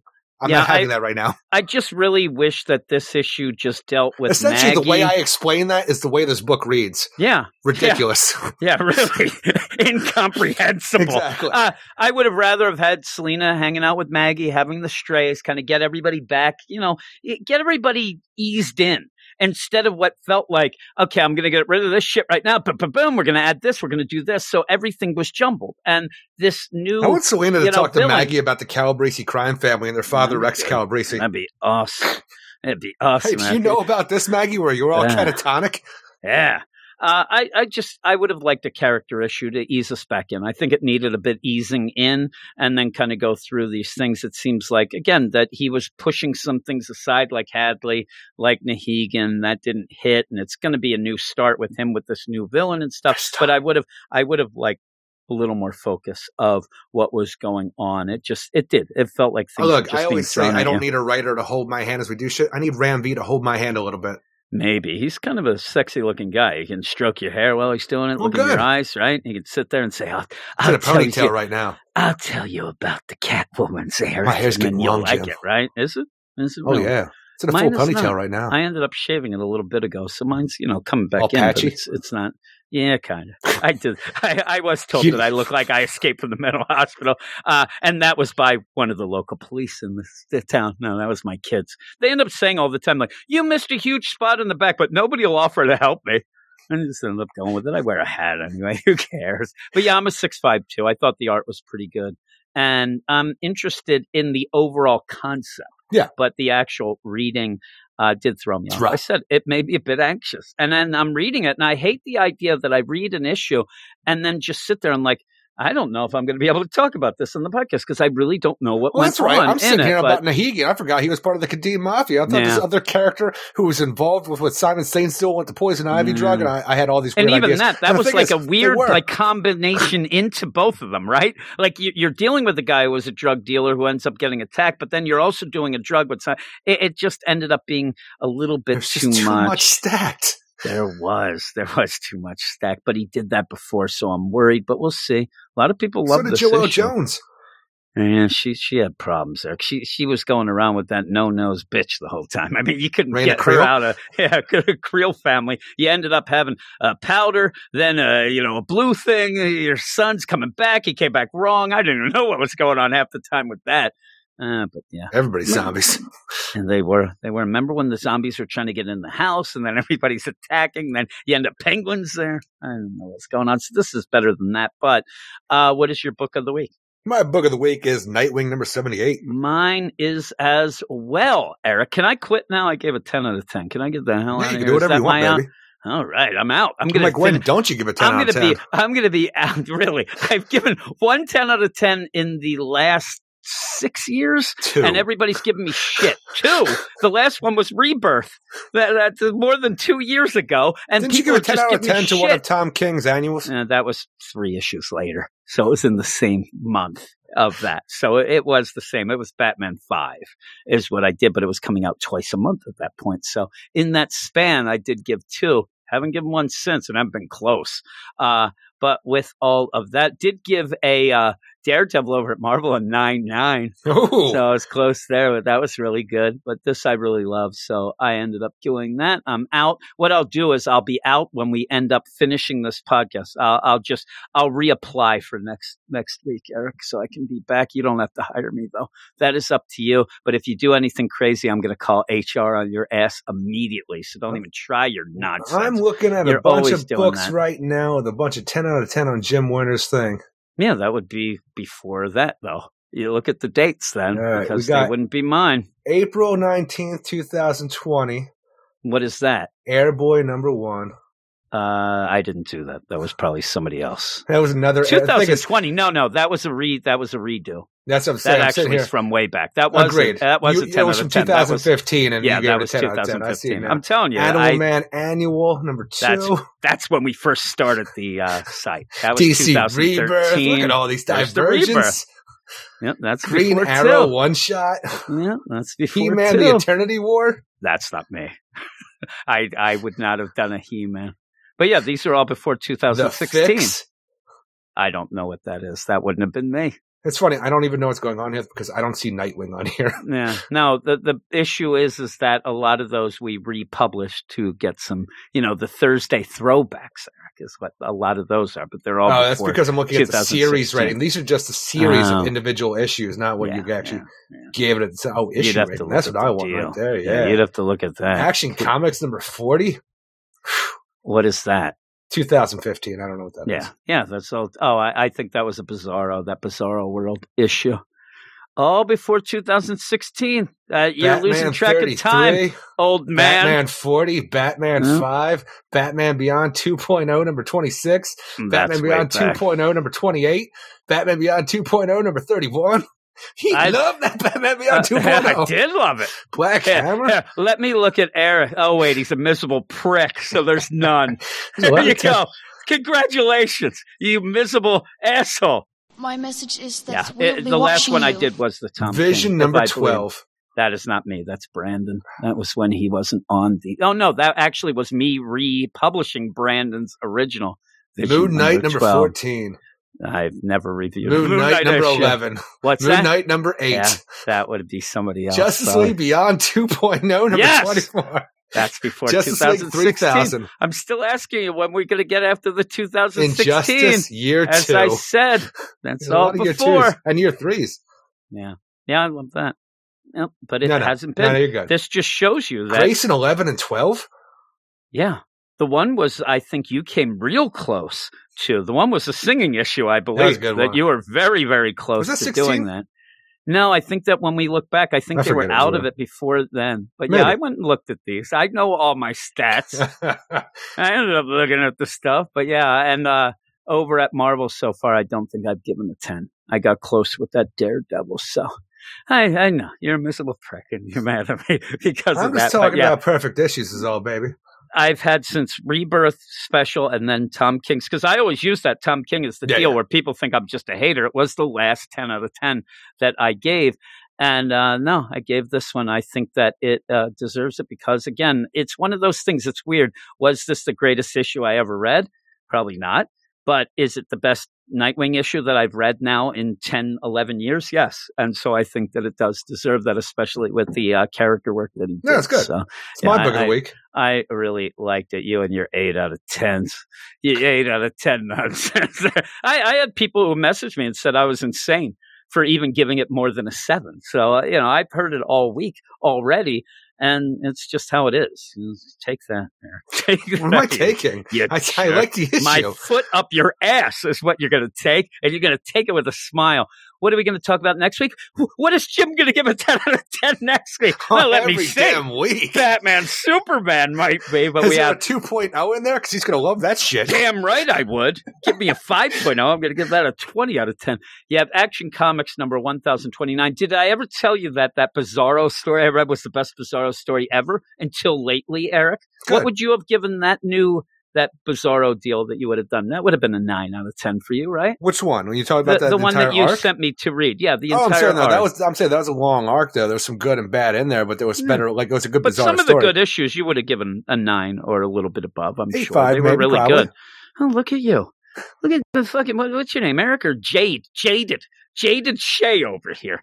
Here you go. We have Jaded. Jaded. He's a miserable prick. There you go. Action Comics number one thousand twenty nine. Uh, uh, ten out of ten. Eric. I'm- Philip I'm Kennedy Johnson coming here to tell us more Superman stories. Chock full of. Supermans. each time. What did I give then? 10 out of 10. I'm going to tell you now. You got me running scared. I'm going to love an issue. I'm gonna like, nope, 9.9. And I'll piss you off even more.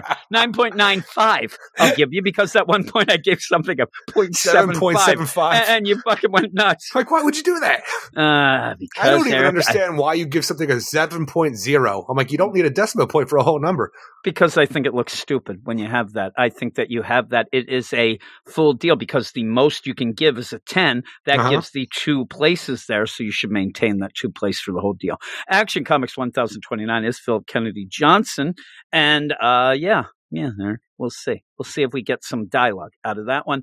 We end up having Batman Superman number 16. Gene Luen Yang jumping on that book. Again, probably should be a number one. I just wish when you change things up enough after Infinite Frontier and end up having new creative teams, I know that it pisses people off and you get these new volumes or whatever, but you want to kind of push this Infinite Frontier deal as something big like, and how new. many and stuff. Suicide Squad freaking series have we had since the New 52? And I just think giving these new number ones, yeah, it might be a cheap way to get people to buy things or whatever on DC's side. I'll give them credit. They're not doing that. But I think it also gives people the idea that it's something new. And it gives them the opportunity to say, somebody sees Batman Superman 16, they're going to go, well, I'm not going to buy the other 15, not knowing they don't have to.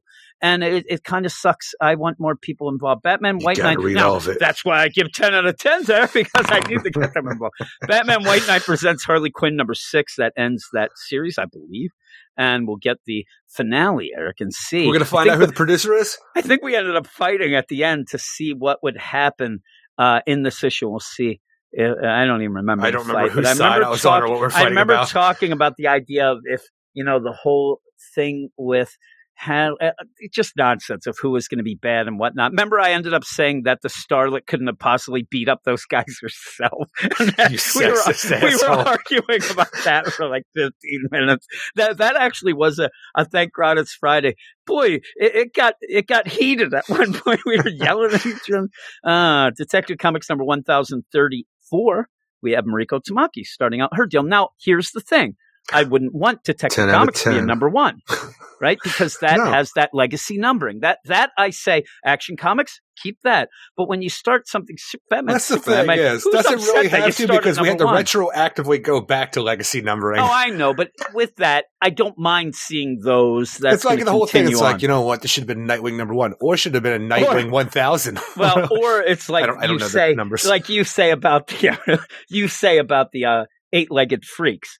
If I see a sixteen, that pisses me off more than a thousand thirty-four because I'm not going to read all those. But the sixteen, eh, maybe. Uh, but then we have Harley Quinn number one. End up Stephanie Phillips on that starting up number one, Eric. oh yeah, but that was canceled before. And you end up where uh, hopefully I like it more than the Sam Humphries nonsense. And I, I will oh, say, you're I think reading this maybe book, are you? maybe one of the things mm, you say or not, we we end up where Like I Sam saw the cover. I'm scared of it. I'm so glad that I haven't had to deal with the Sam Humphries thing. That's one of the best things about the Zimmerman Frontier to me. He's been gone. MIA. Uh, yeah, Riley Rossmo art. Eh, take it or leave it, Eric. I've already left what it. they say. you love to hate him, you does. I left Ten- that freaking artist, and I owe alimony. When am I giving? 10 out of 10. E- Eric almost got lung cancer. How many times he went out for a pack of smokes to get away from that ass? So you end up Teen Titans Academy number one. We're Look looking forward forward, to to, that. Yeah. I need to know more about the Red X and everything that's going to lead to the just like terribleness of the future, including the Teen Titans. If Tim Sheridan's re- listening here, which I don't think he would, Eric, I just want to tell him that Eric will be hounding you for the rest of your life. Like every issue you read, you send, you send him a message I do nothing. I just wanna know. I know you just want info. At least didn't he respond to you though? Joshua Williamson, he ain't acknowledging Well, your ass. You end up asking just think about this though. I wanted to know about Future State number two, like you know, Teen Titans Future State number two, about what Brat Girl dialed into the dial H the H phone that we had in that whole H dial. I'm sorry, but like who they were talking to because whatever they contacted, whatever they typed into that dial, something reached out to them and it caused a lot of problems. It wasn't Roy Harper. We know that Roy Harper's alive because of Frontier. So You I were trying him, to crack did the code, I. I, I, I sat there, looked at that stupid H dial for fucking two hours. It seemed I like. know. I asked him a question, and I just want to know he's not he's going to be coy about it. But at what point in the Teen Titans Academy book will we ever get back to that where they're typing in the fucking H dial? And what did he say? He was He coy, didn't say right? nothing. I know. That's why I had. What do you think it was? Uh, and then I sent him that. a gif of Homer beating up his barbecue, saying, "Why does life have to be this hard?" Yeah, really. And then he thought you were joking. You weren't joking. I you were wasn't. Yeah. Well, when I said to him about Just want to know. is it Roy Harper that that is the you know red? Could be. Yeah. I don't know. I'm like, really? What are you, Tom King? you don't know what your story's doing? Oh my god! I yeah. sat there trying to figure out and decipher what each dial, like what number to the letter corresponding of a rotary phone like it is, what it could be, plus the number one, where like I started talking to him about ideas I had with the number one and what it would be, like a, an abbreviation for the actual word one, something along those You're lines. telling and me I, you did too much work. That's what you I did, got right? nowhere. Yeah, no. You know what's funny is a lot of people I saw, at least one person, they were upset because a lot of the writers have changed here at DC and they had good relationships with the old writers. So it's like, oh, it's a shame. I really was down with the old writers and now I got to, you know, do this. I just thought to myself, like, we have this new bunch. Eh, it'll just take They them don't hate to yet. hate our guys. but that's what it is. It's not me saying to myself, boy, maybe we're in with these guys and gals. No, no, no. They'll just hate us eventually, Eric. You know why? Because we're jerks. That's why. We're, we're jerk Oh, no. You don't, you, bragging. You don't give tens. Everybody giving the tens, making people happy. There, I hear you bragging all the time down in the corner, sitting there playing your harmonica like an asshole. I hear Harmonica. you. don't you even think that I don't hear I you playing organ. the harmonica there, telling everybody about the ten out of tens and stuff. Uh, but yeah, hopefully these writers, you know, maybe I don't know. Writers nowadays they they don't have very thick skin. They didn't grow up with the name Dick, Eric, uh, so they don't know that. But yeah, hopefully, I, I I actually have talked a little uh, with tweets to Stephanie Phillips, and she appreciated some of the reviews from the future state. But she's with Riley Rossmo now, and it The doesn't, problem. you know, go very well for us. But we'll see. Maybe he'll I know a lot us. of people in the Get Fresh crew that we talk to really enjoy Riley Rossmo's art. It just, you know, not for me because everybody looks like Invader Zim or monsters. That is true. And that doesn't go well, but it may go well with the crazy zany world of Harley Quinn. Like, who the fuck would pick him to do the Legion of Superheroes? Change up how they look and expect people to know what the hell's going on if they're not a Legion of Superheroes hardcore fan. And not only just a hardcore fan, but a hardcore fan of what Bendis did to the Legion of Superheroes. Mm, I saw some guy tweet out that it was a master class uh, of art. He's and an asshole. story. Oh my God, Eric, you don't even know him. It was my dad. You jerk off. He was tweeting from heaven.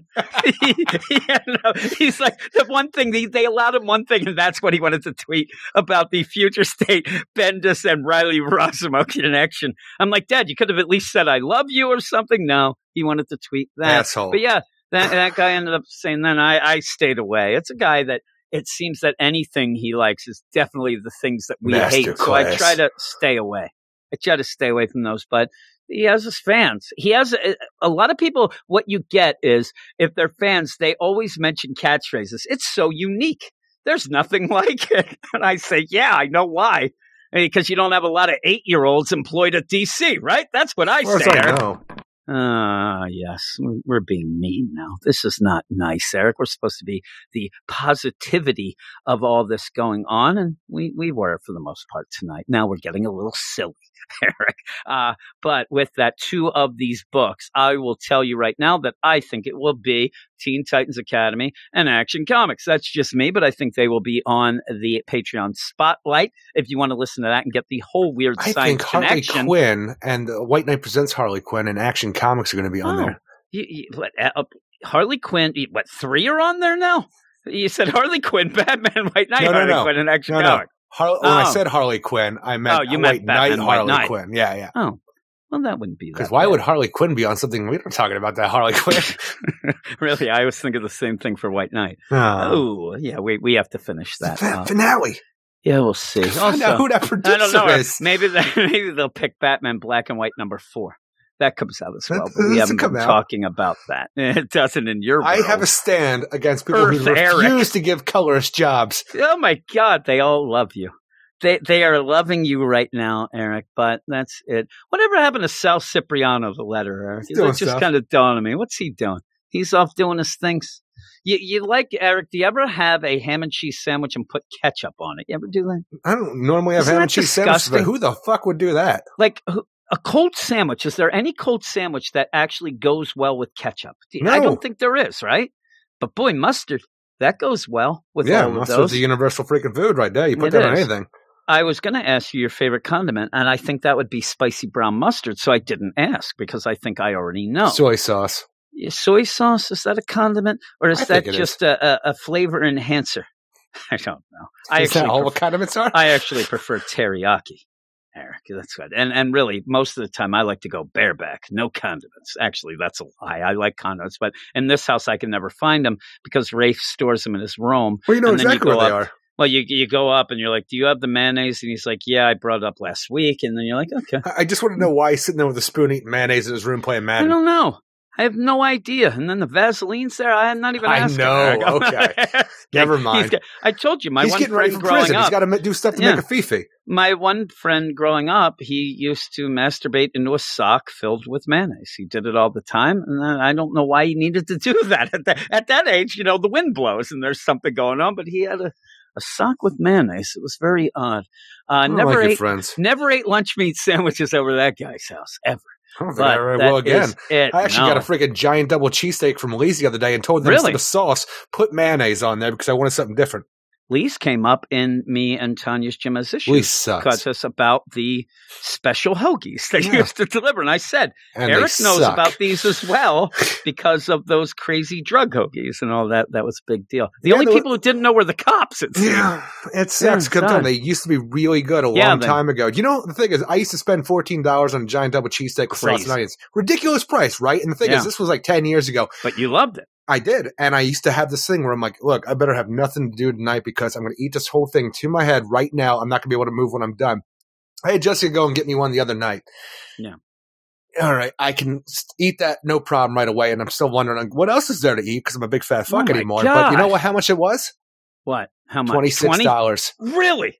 Twenty six dollars for a cheesesteak? Holy crap! That better the is, reach around I- when you're eating I it. had no idea what out. that price was, so we just ordered it. She went and picked it up. Had no, I'm like, oh my god, why is this bill so high? Oh yeah, it's a sandwich that Eric got. Holy Had no idea.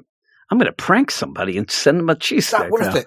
We ended up getting a uh, Domino's Oh, pizza no, no, delivered the the, other is, day. That used to be a problem. They used to call me back when I used to place an order for the when it was fourteen dollars to make sure that I They wasn't didn't call you them. back at all? Oh, and not Oh, anymore. yeah, yeah. It hasn't happened in years, but back yeah, but day, you would have to because 14 was a lot. 26? twenty six bucks for a Yeah, we had a, we had a Domino pizza delivered. Domino's delivered the other day, and this guy's like, and it's just like I don't know, not a younger guy, but you know, mid twenties or so. But he's like, "Yeah, you got to give me cash for this." Like, I didn't order a pizza. I ain't giving you shit for it. What? You got it. It's your pizza. You got to give me cash. I'm like, yep. Slam the door right in his face. I'm like, fuck you. I got so mad. Ta- Ta- I didn't answer the door. Tanya did. And then he was giving Tanya crap, and then I ran out. I And- like this idea that, that Uber Eats would deliver stuff to your door with that have already been paid for it, and you would just take it that you didn't order Oh. and eat it. But now yeah, happens, I, I already said when Tanya went to the door, I said, if that's already paid for, you're bringing that in. Bitch. You're a getting that monster. I'm going to be having that. Uh, it had our address on it. And then I thought, what an odd thing, because Rafe right away said, I think that somebody was pranking us. I'm like, what an odd prank. What do they think? I'm going to pay for the pizza I didn't order? I I'm would a have. cheap ass. I'm so cheap. I'm not going to do that. Plus, I I don't even feeling know. peckish, Mister Domino's, I- man. Thank you for showing up. Thank you. I didn't even look to see what the pizza was. I don't know. Rafe thinks somebody was trying to poison us. I I don't know what's going on, but the guy was like really odd.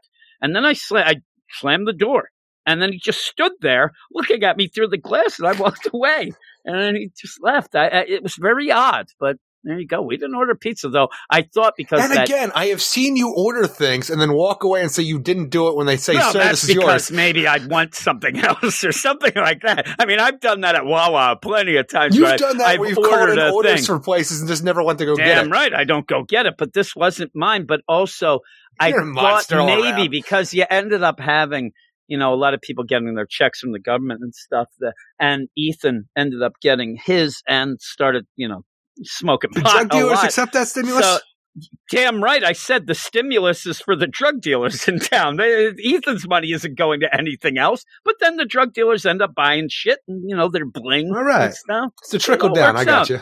I thought he got That's high and works ordered a pizza, and I was pissed. But he No, didn't. no, I, I think that He still could didn't. happen. Yeah, I, I might I have. still think it was like kind of Rafe playing the field, still like, I'm going to order this, and hopefully Dad, and you know, oh, takes hope it. Dad buys Yeah. it. He's what? It, and then afterwards, he comes down, Father, that was Yeah. really odd that they would come and do this. I think Yeah, somebody might have be been odd. pranking us. Uh, can uh, did I sound like Bugs Bunny then? He don't know me very well, do he? Because I'm not going to take that, especially a pizza I didn't order. I don't know whose hands touched that. If I ordered it, I still don't, but I feel better because I get something that I wanted. I don't like Domino's pizza. No, they're the pizza's worst. Bullshit. So I say and that, also, but I love Little Caesars. Yes, it, so do I. We were going to get Little Caesars today, but we forgot, Eric. We forgot. Uh, right now, Logan's on a binge of eating different honeys. He he What's wants to be a, a damn beekeeper. He's bought like seven different honeys, and now he wants to go to that honey stand down near the Wawa, near the. we have uh, a honey turnpike. stand in town? Yeah, it's down near the. You never saw that down six sixty three? They I have a go down there stand that's a much. honey stand. Uh, yeah, just go and. What do you go down there for? I don't, but Logan wants to get honey. What does We would Logan go go, down there there- for? Well, we would go past that when we'd go to say the Shady Maple. Oh, okay. Uh, uh, not many times we I, saw I, I think I don't think I've been down He's that way in online years. looking up honey stands. right down the road. He loves. He's like, I want a honeysuckle brand. I'm like, really? I'll give you a backhand. But yeah, he's really I into the this honey house now. to be kid free. Is what I want. I hate honey. It's one of my least favorite things. Specifically, you know that I do. Because the only reason I really hate s'mores is because of honey grahams. I can't stand the taste of honey. And I, he's sitting there with all these honeys. Please try honey toast, father. I'm like, please leave me alone, son. I don't Please, like sticky I don't hands. like no matter what happens, I'm gonna have sticky hands if I do anything with honey Probably. because I'm a I slob. don't like it. I don't like the taste. It weirds me out. And then I start thinking there's bits of bees in it. And then I start. What's wrong with you? There's a bits of bees in everything you eat. That's true, but uh, I don't need to think about that. The honey, that's right from the source, right? Uh, Don't they shit it out? Isn't that honey? That sounds right know. to me. Yeah, it does to me too. Don't they give you hepatitis? I have no idea. Nobody's proved that they didn't, Eric. So I'm staying away. I just don't like honey. I don't like the aftertaste at all. All right, Eric, that's it. Honey, talk, ketchup, your favorite condiment, $26 hoagies. These are the important things of the podcast. The hell with that 10 out of 10, Eric. I want to know more about this $26 hoagie. I want to what know you less about actually, it. what you actually ordered I there hate. Overpriced Um, for what you get. on on the uh on the Jim Issues podcast, we were talking about Lee's, and I said that my one buddy's brother-in-law ended up a friend of his ordered a hoagie. Came to the house, and when they got there, it's like ninety-six dollars, and he ended up, oh my god, what's going on? And I said, I think it had Coke in that, and Tanya had to say right away, oh no, it would have been a lot more expensive. I'm like, No, thanks a lot, is, it, thanks it a lot, should there, be bitch. For what it is, especially in this town at that point in time. For That's what, what I knowing think it the was. Coke, that's what they were dealing out of there. Yeah, so I, yeah. I don't know what she was thinking for that time for like you know what the Coke would have been. She gets a higher grade, Eric. You know, and she's chasing the China White. in the late nineties, early two thousands, Coke was expensive around here. Yeah. So, oh, she was saying that it would have been a lot more. Yeah, That- I'm saying she was saying that It the 96 was much, too though. low. Yeah. She just was like, I'm like, I don't know why, you know, you're in touch with this stuff, but I do know. Uh, but that's it. Eric, again, check us out over at the Twitters, W uh, Weird Science DC. The what is that now? what it is? I was going to say the Marvel one, just so I could talk to people. Weird Science DC at that's all Marvel. happens anyway. Also, go to our deal on our website, weirdsciencedccomics.com, and then check out our Patreon where you can get more of this nonsense. It is patreon.com slash weird hmm. science. Eric, that's it. What do That you is say it. at the end? Everybody have a great week. Week. Keep it weird. And Weird. we'll see you in seven. See you in seven. Oh,